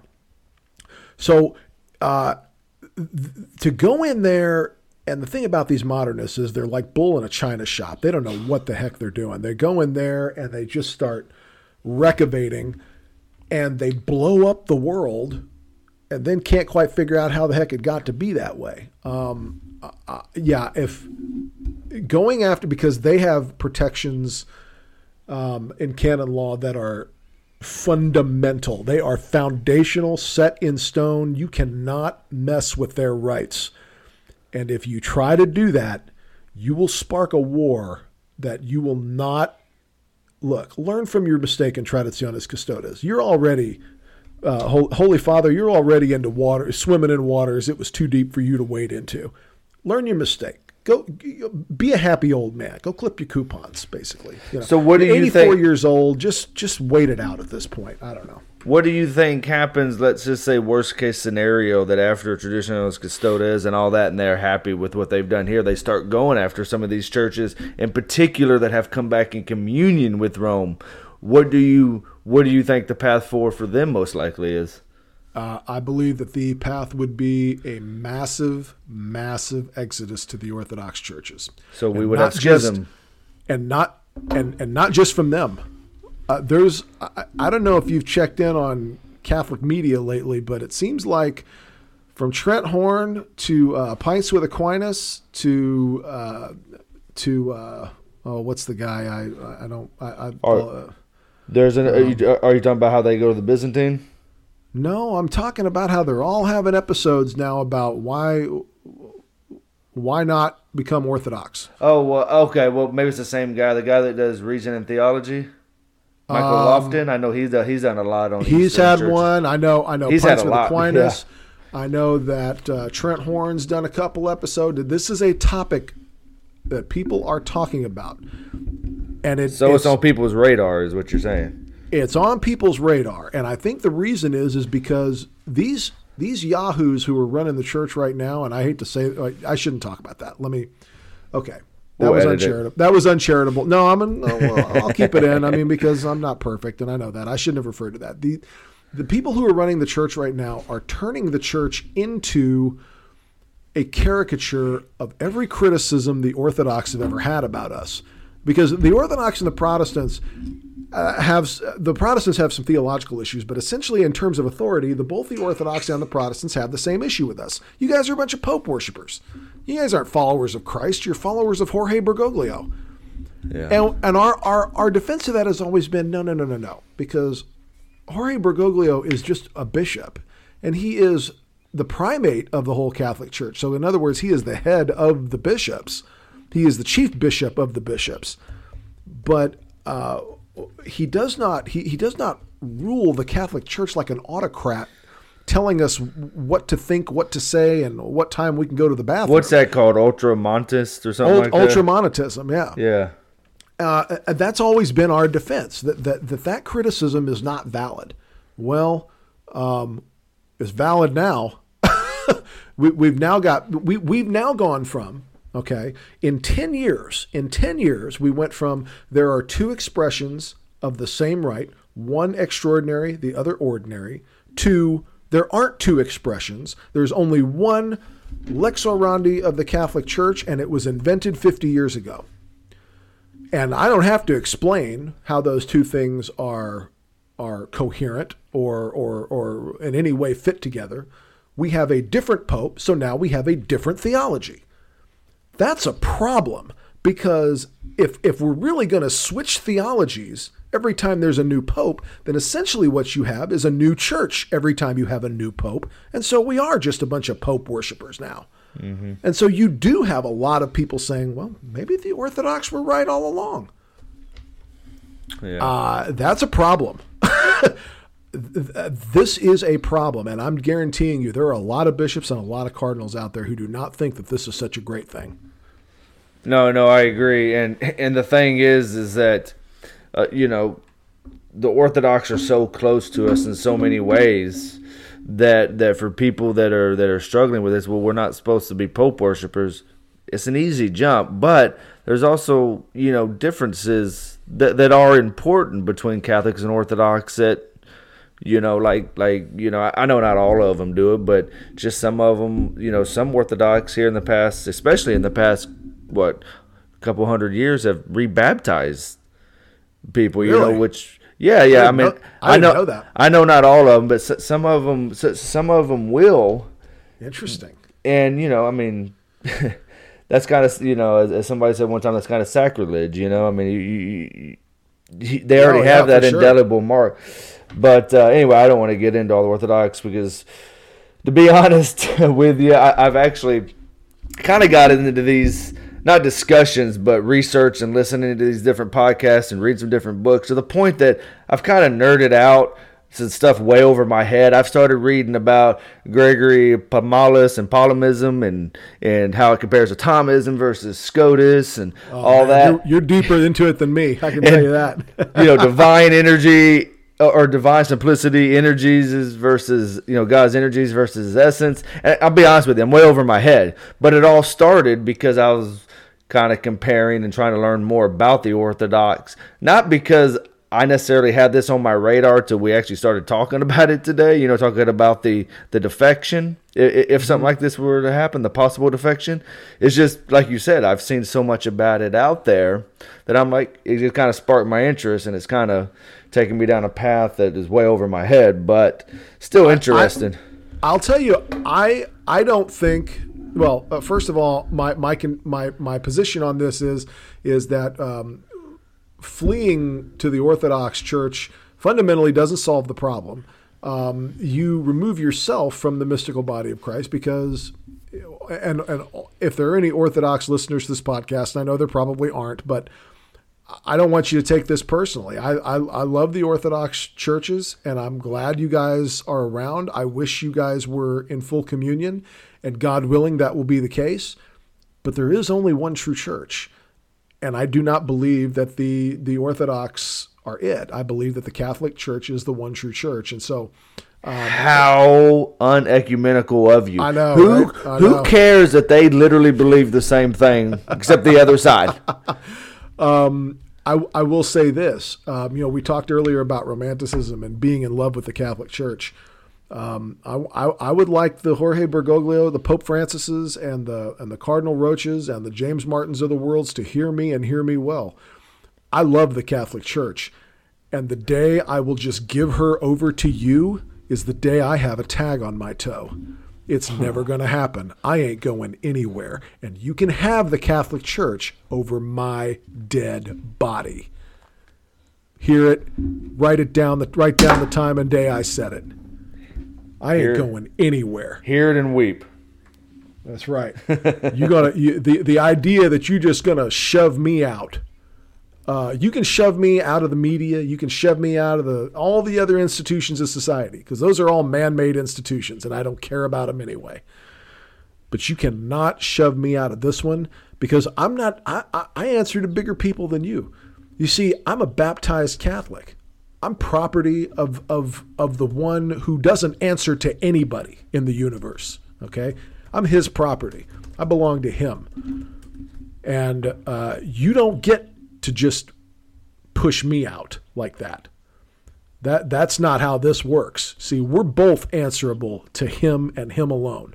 You may not think you're answerable to him, but um, a day is coming, the last day, and on that day we will find out just who runs the Catholic Church. And uh, you're going to be in for a rude awakening, James Martin, because it ain't you. That much I can guarantee you. all this all this nerding out I was telling you about. I, I kind of want to say something. You may know this, but how much you know about the Maronite Catholic Church? You know much about the, the group of people?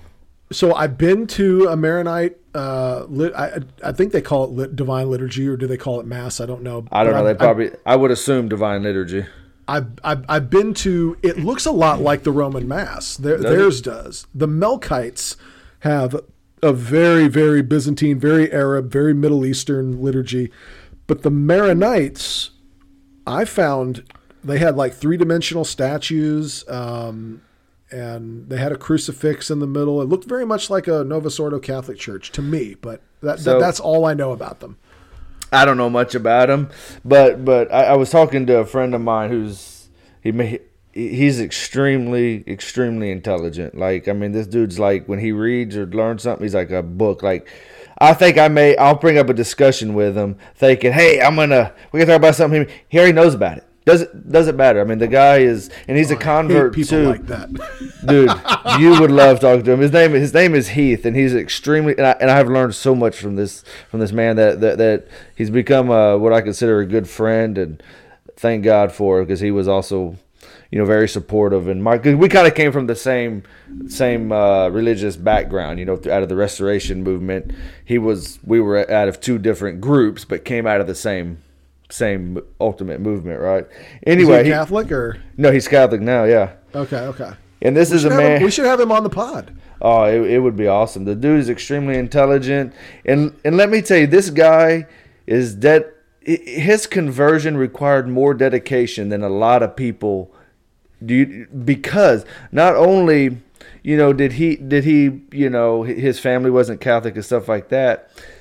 The guy was a minister, was a missionary in Africa and stuff like that from the Wow. group he came from. The the man gave up his livelihood to be in communion with with the Catholic Church, and I, I mean, for me, I mean, that, I mean, I respect that so much, and stone cold soldier right there. and, and, and let's just it. put let's just put it like this: I'm glad the Catholic Church has him on their side, but um, anyway, he was what I was getting at is uh the the he was telling me an interesting story about the Maronite Church. He was saying that they were actually never in schism but that Rome they were so isolated from Rome, you know, during the Ottoman Empire by Islam and stuff that a lot of people didn't even really know it. they were right. they were Yeah, never I in schism. They just they were just surrounded by the I guess it was the Ottoman Turks probably.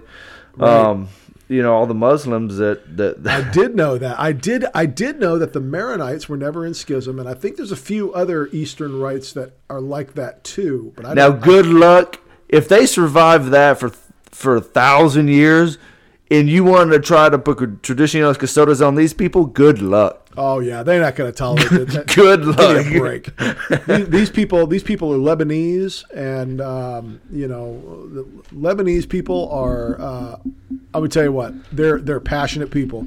I I don't know if you've ever seen um, two uh, Arabs having a two Arab men having a conversation. It looks like they're about to get into a physical altercation with each other, they're just talking. oh, oh, oh! You forget that I've spent a lot of time in the Middle That's East. That's right. You have you have spent a lot of time in the Middle East, And, and I'll and I'll tell you when a, a friend of mine that that comes is uh, his name is uh, I would well one of his names is Mohammed of course everybody's name Mohammed but anyway we, we call him Nabil his name's Mohammed Nabil really good friend of mine and stuff he's from Egypt but he lives in Saudi with his family because that's where he works okay. when me and him get together, sometimes like when he was over here, sometimes people think probably think that we're arguing and mad because I get loud, he's loud, and you know we'll, we'll, we'll, the way we look at each other.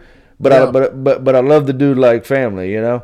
And um, interesting story is I was talking to.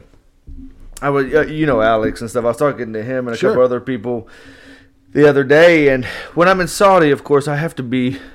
I'm not saying that I've never discussed religion, which I which I have, but I have to be careful in what I say, right? Yeah, you do. I wouldn't. Let me tell you something. If I was in the Kingdom of Saudi Arabia, I would avoid that topic like the plague, man. well, well, I, I, I I'm very careful in what I say and how I project my feelings, especially on Islam and stuff like that, right? Sure. I, I, I v- very calculated in it. So anyway, when he was visiting here, I was like, okay, I have more freedom in order to have these discussions. I could say pr- pretty much whatever I want if if I really Right. wanted to, right? Right. And uh, so anyway, I, I was sitting here thinking, how can I bring this up? And out and Alex goes, uh, who was it? Saint John Henry, Saint John Henry Newman, or somebody said the Blessed Mother. And I said, you know what? We did actually talk about the Blessed Virgin Mary because, you know, he, he when we would when we would pass a church or something, and he'd see me cross myself or whatever, and then we'd pass another one, and he wouldn't see it. He'd go, uh, "Why don't you cross yourself for that? There's a church. Why don't you cross yourself?" So you know, I kind of explained the different groups, and of course, he wasn't familiar with all the Protestants and Catholics and Orthodox and Sure. stuff like that. We got talking about the Blessed Mother and you know because i think he may even brought it up about you know how they you know they re- revere mary or whatever the word is that he used and uh, i said well you know you were asking me the difference. I, I said us catholics believe that mary was sinless and that she was a perpetual virgin and you know all, all, all, all these things about her. And he goes yeah yeah i believe that too. I said well the i said the protestants most the majority of them don't believe that. You know what his response was? He goes well, that's just stupid. he goes, he goes, how do they believe she was not a virgin her whole life? He goes, dude, I can't, like, he couldn't fathom it. And I was like, I got you, bro. oh, it, it, I, I, the the Muslims. Uh, no offense to our Protestant brethren that may listen. No offense to our Protestant brethren. We're just calling it like it is. I mean, we're not telling an untruth here. It's it's. Uh, but the the Muslims believe a, they hold Mary. They give Mary every title we give her except Mother of God. Yep. Now that's pretty significant. And I, having a, a discussion with uh, a Muslim I went to college with, um, uh, a young man named Mustafa. He was from Senegal, and uh, we took uh, Intro to Christian Thought together. Um, and uh, he, I, I discussed this with him, and he said, "Well, you know, Mary and Jesus, by the way, were not, they were very famous people in their day. It's not like no one had ever heard of these people until the Catholic Church just sort of invented some stories about them. People in the ancient Near East knew who these people were. Um, to me, it's always been one of the principal arguments for the resurrection of Christ is that you know, Jerusalem is a very old city. People have been living in Jerusalem for a long time. If Jesus' bones were somewhere, people would know where they were because he, he is the victim of arguably the most famous execution in the history of the world. Okay. And when uh, St. Helen and Constantine went to Jerusalem to find the true cross, they didn't have to look long. Everybody pointed to the hill. Oh, yeah, right there. They, everybody knew where it had happened uh, but no one can point to Jesus's bones, which I think is very is very interesting to me. But anyway, I get back to Mary in Islam. Um, I, uh, I, I, yeah, Our Lady is a wonderful gateway to broach the subject of religion with with Muslims because uh, she was such a, a this woman of incredible virtue and and purity in the ancient Near East, people knew who she was, you know, um, and yeah, I I think that is very interesting, and I. I, I've enjoyed the conversations about religion that I've had with Muslims um, for the most Yeah. part. I, I don't know that I would go passing out Bibles in Saudi Arabia because uh, I'm not that brave yet, but uh, hopefully, No. Okay, so so I've got a. I don't know if I've ever told you this story before. So we're talking about bringing Bibles and stuff. Now I will say that even even through my past few years of traveling to Saudi Arabia, at, at least on the eastern half of the country, it isn't really as strict. Like like you could kind of see some of the stuff getting looser and looser. Not not like we would think looser and looser, Right, but right. some of the restrictions. Anyway, one day I was I, I had flown from here to DC or New York or somewhere. I had switched planes somewhere in the U.S. Well, I'm getting, I'm on the plane, or, or, or in the airport. I mean, I'm kind of sitting there with my boss, and I'm going through the bag, my backpack, and I realized I didn't take out my my big old rugged rosary, the big old paracord rosary with the big Oh, boy. crucifix on it. And I'm like, oh, okay. I know you can't bring Bibles and stuff. Like, uh, actually, actually, you can't.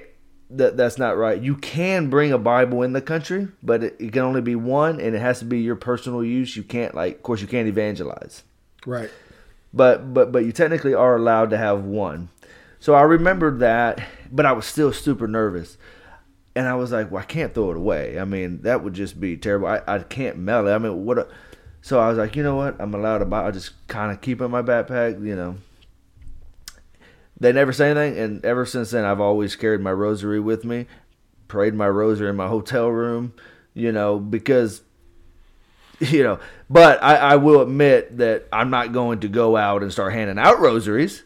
I'm not going to go out and start, you know, handing out You- Bibles. But that first time where Jason- I, I'd, I'd forgotten Jason, that you- rosary. You'd do it if you loved Christ. Come on, man. I do. I do, but uh, Christ also told us or wants us to be prudent. Yeah, Christ, Christ, Christ doesn't want you to leave a widow and uh, and and fatherless children. So Yeah, and, and, and, and I mean, granted, you know, if it comes down to it, and you have to, you know, we, we should be trying to convert people, even in these countries. People have lost their lives for a long time trying to do that, right? mad respect to the martyrs. Yes, Those guys yes, were some soldiers. And I am and I am by no means claiming I am better than them that I deserve to live and they didn't and stuff like that. And um, but but like I said I'm not I guess I'm not a missionary. It wasn't my goal. A- a- and that is something that also to be honest with you sometimes I struggle with in my mindset. I'm like why why ain't I doing this? Because this is what we're supposed to be doing whether we whether we're going to face death or not. But you know I, I guess the human side also comes in and says kind of reasons and you're kind of like well you know this is a different situation Well, there's there's yeah, martyrdom is a difficult subject, and um, I think before we can get to a place where we're ready to spill our blood for Christ, we need to get to a place where we're just we're we're okay with someone calling us a racist on Twitter because we stood up for Christ. Let's take baby steps. Let's get to the point as a, as a society where we're not terrified to stand up for Christ because if we do, we'll be talked bad about in the media. Uh, Yeah. You know, but but but then to delude ourselves like I'm ready to spill my blood for Christ. It's like no, you're not. you're not. Okay. Well- come on. well when i said i had the discussions in the country you know they, they usually revolved around what i would talk to one of the guys or something and they would tell me oh well islam teaches this i'm like oh you know what if, if it was something that we, i said you know christ taught the same thing or christ said the same thing on you know this or that we Yes. talk about it and then like one one guy one time brought up oh you know that's sad that the new testament was so corrupted so we had a discussion well why do you think it's corrupted you know why do you you know like that so I'm not. I, I do make efforts, but I don't get out there and Sure. stand on a street No, corner and stuff. So anyway, anyway, like I said, it's you're- a you're- it's a that- tough subject. It is a tough subject, and it's very. Di- and I, I think actually the fact that you would broach it at all uh, is pretty brave. And I, I was actually looking uh, here on my computer as we were sitting here talking at an 11th century um, painting. Uh, it's a Persian miniature, um, so this is obviously an Islamic uh, artistic depiction of the Virgin Mary with her son, Jesus. And it looks a lot like our Eastern icons. I mean, it looks It's an Islamic one, you said? it, it, it is an Islamic because contrary to what a lot of people think, it has not always been a thing in Islam that you can't show the face of the prophets, right? Because in in Saudi Arabia, for example, today, uh, you you would not you would want to be careful about having like a crucifix because that would be an artistic representation of a, what they call an Islamic prophet. They think that Jesus was a prophet. Right. Um, but that has not always been the case in the Islamic world, particularly in the in the in the Shia uh, versions of Islam that are practiced in places like Iran. Um, in Iran, for example, you can buy Persian rugs with the face of Muhammad on them and everything. There's, you, know, really? you can't be disrespectful to Muhammad, obviously, but no, yeah, they, they you can you can buy pictures of his image. You ain't going to use it like a normal rug and have it on the ground. Right, right, right. Um, but yeah, I'm, I'm, sitting here looking at this Persian miniature. It looks a lot like uh, a Byzantine icon, which I think is very interesting. Um, and you know, we need to we need to pray for the, the Muslims and the and the Orthodox, and the Protestants, and the Catholics. We need to pray for all of us uh, to so that we can all be one, because um, you know Christ Christ calls us to unity, but true unity, not not not whatever they're trying to sell us and try to sell us custodes. But um, okay, two hours and ten minutes. It's probably time to wrap this up. People got other things to do. well, I will. I, will say this, man. I, I, I know we got. It was kind of hard for us to get together here recently. Either you had something come up, or I, I think you had gotten sick, and then I'd gotten sick, and then I had stuff come up. I mean, I really enjoy doing it. So I, I, you know, I, would really like on my end to try to make better effort to try to get some more out regularly. You know, the holidays, the holidays had a lot to do with it, and then I got a really, I had a really aggressive work schedule both in December and January, so things are. Um, things are settling more. They're still busy, but they're settled a little more. So now I can uh, make my weekends a little bit more about uh, pr- about this kind of stuff. So let's say this: if if we have a listener out there that just absolutely loves everything that we say, does wants more and more episodes, we have normal jobs. But if you want to support us so that we can quit our full time jobs and do this, yes, we go ahead. Than, yeah, we're gonna we gotta get we gotta get the Patreon going. Actually, that's probably not a terrible idea. I'd love to. You know, um, one of the things I want to get going is our YouTube channel so we can get some video of this because I'd love to hear you guys' comments on the YouTube because that's that's one of the things about the YouTube platform that I like is people can leave comments. Um, but we'll work on that, and I I I can't promise that we'll be back in a week, but but I'll do everything within my power to make it happen. Um, Jason, any parting thoughts? Actually, I do have a parting thought, and I want to read it. It was something I sent you the other day, but I thought it was it's been on my mind, and I think it's just something great to think about. Let's hit it. So, as God the Father said to Saint Catherine of Siena, You are she who is nothing. This, of course, does not mean that Catherine did not exist, but rather that the only thing she could call her own, independent from God, was nothingness. And that that is how we stand before God. That's that's huge. That's huge. The only thing that is totally ours, independent from God, is nothingness. Man. So everybody okay, get the that, mass that tomorrow just, and that, praise the Creator or worship. That baked my noodle, indeed. I'm going to go to I'm I'm, I'm going to go uh, to Regina Caeli Parish at 5:30 p.m. Uh, there will definitely not be a traditional Latin mass at 5:30 p.m. with confession 30 minutes before and the Rosary uh, said as a parish. So write down the time and day that that is not going to happen. Yeah, no worship going on there. That's right. That's right. Nothing to see here, folks. All right, folks. Well, y'all have a blessed week. If we get to talk to you next week, I'll be looking forward to it. If not, we'll see you the next time we see you. Thank you very much, and God bless. God bless all of you. God bless everyone.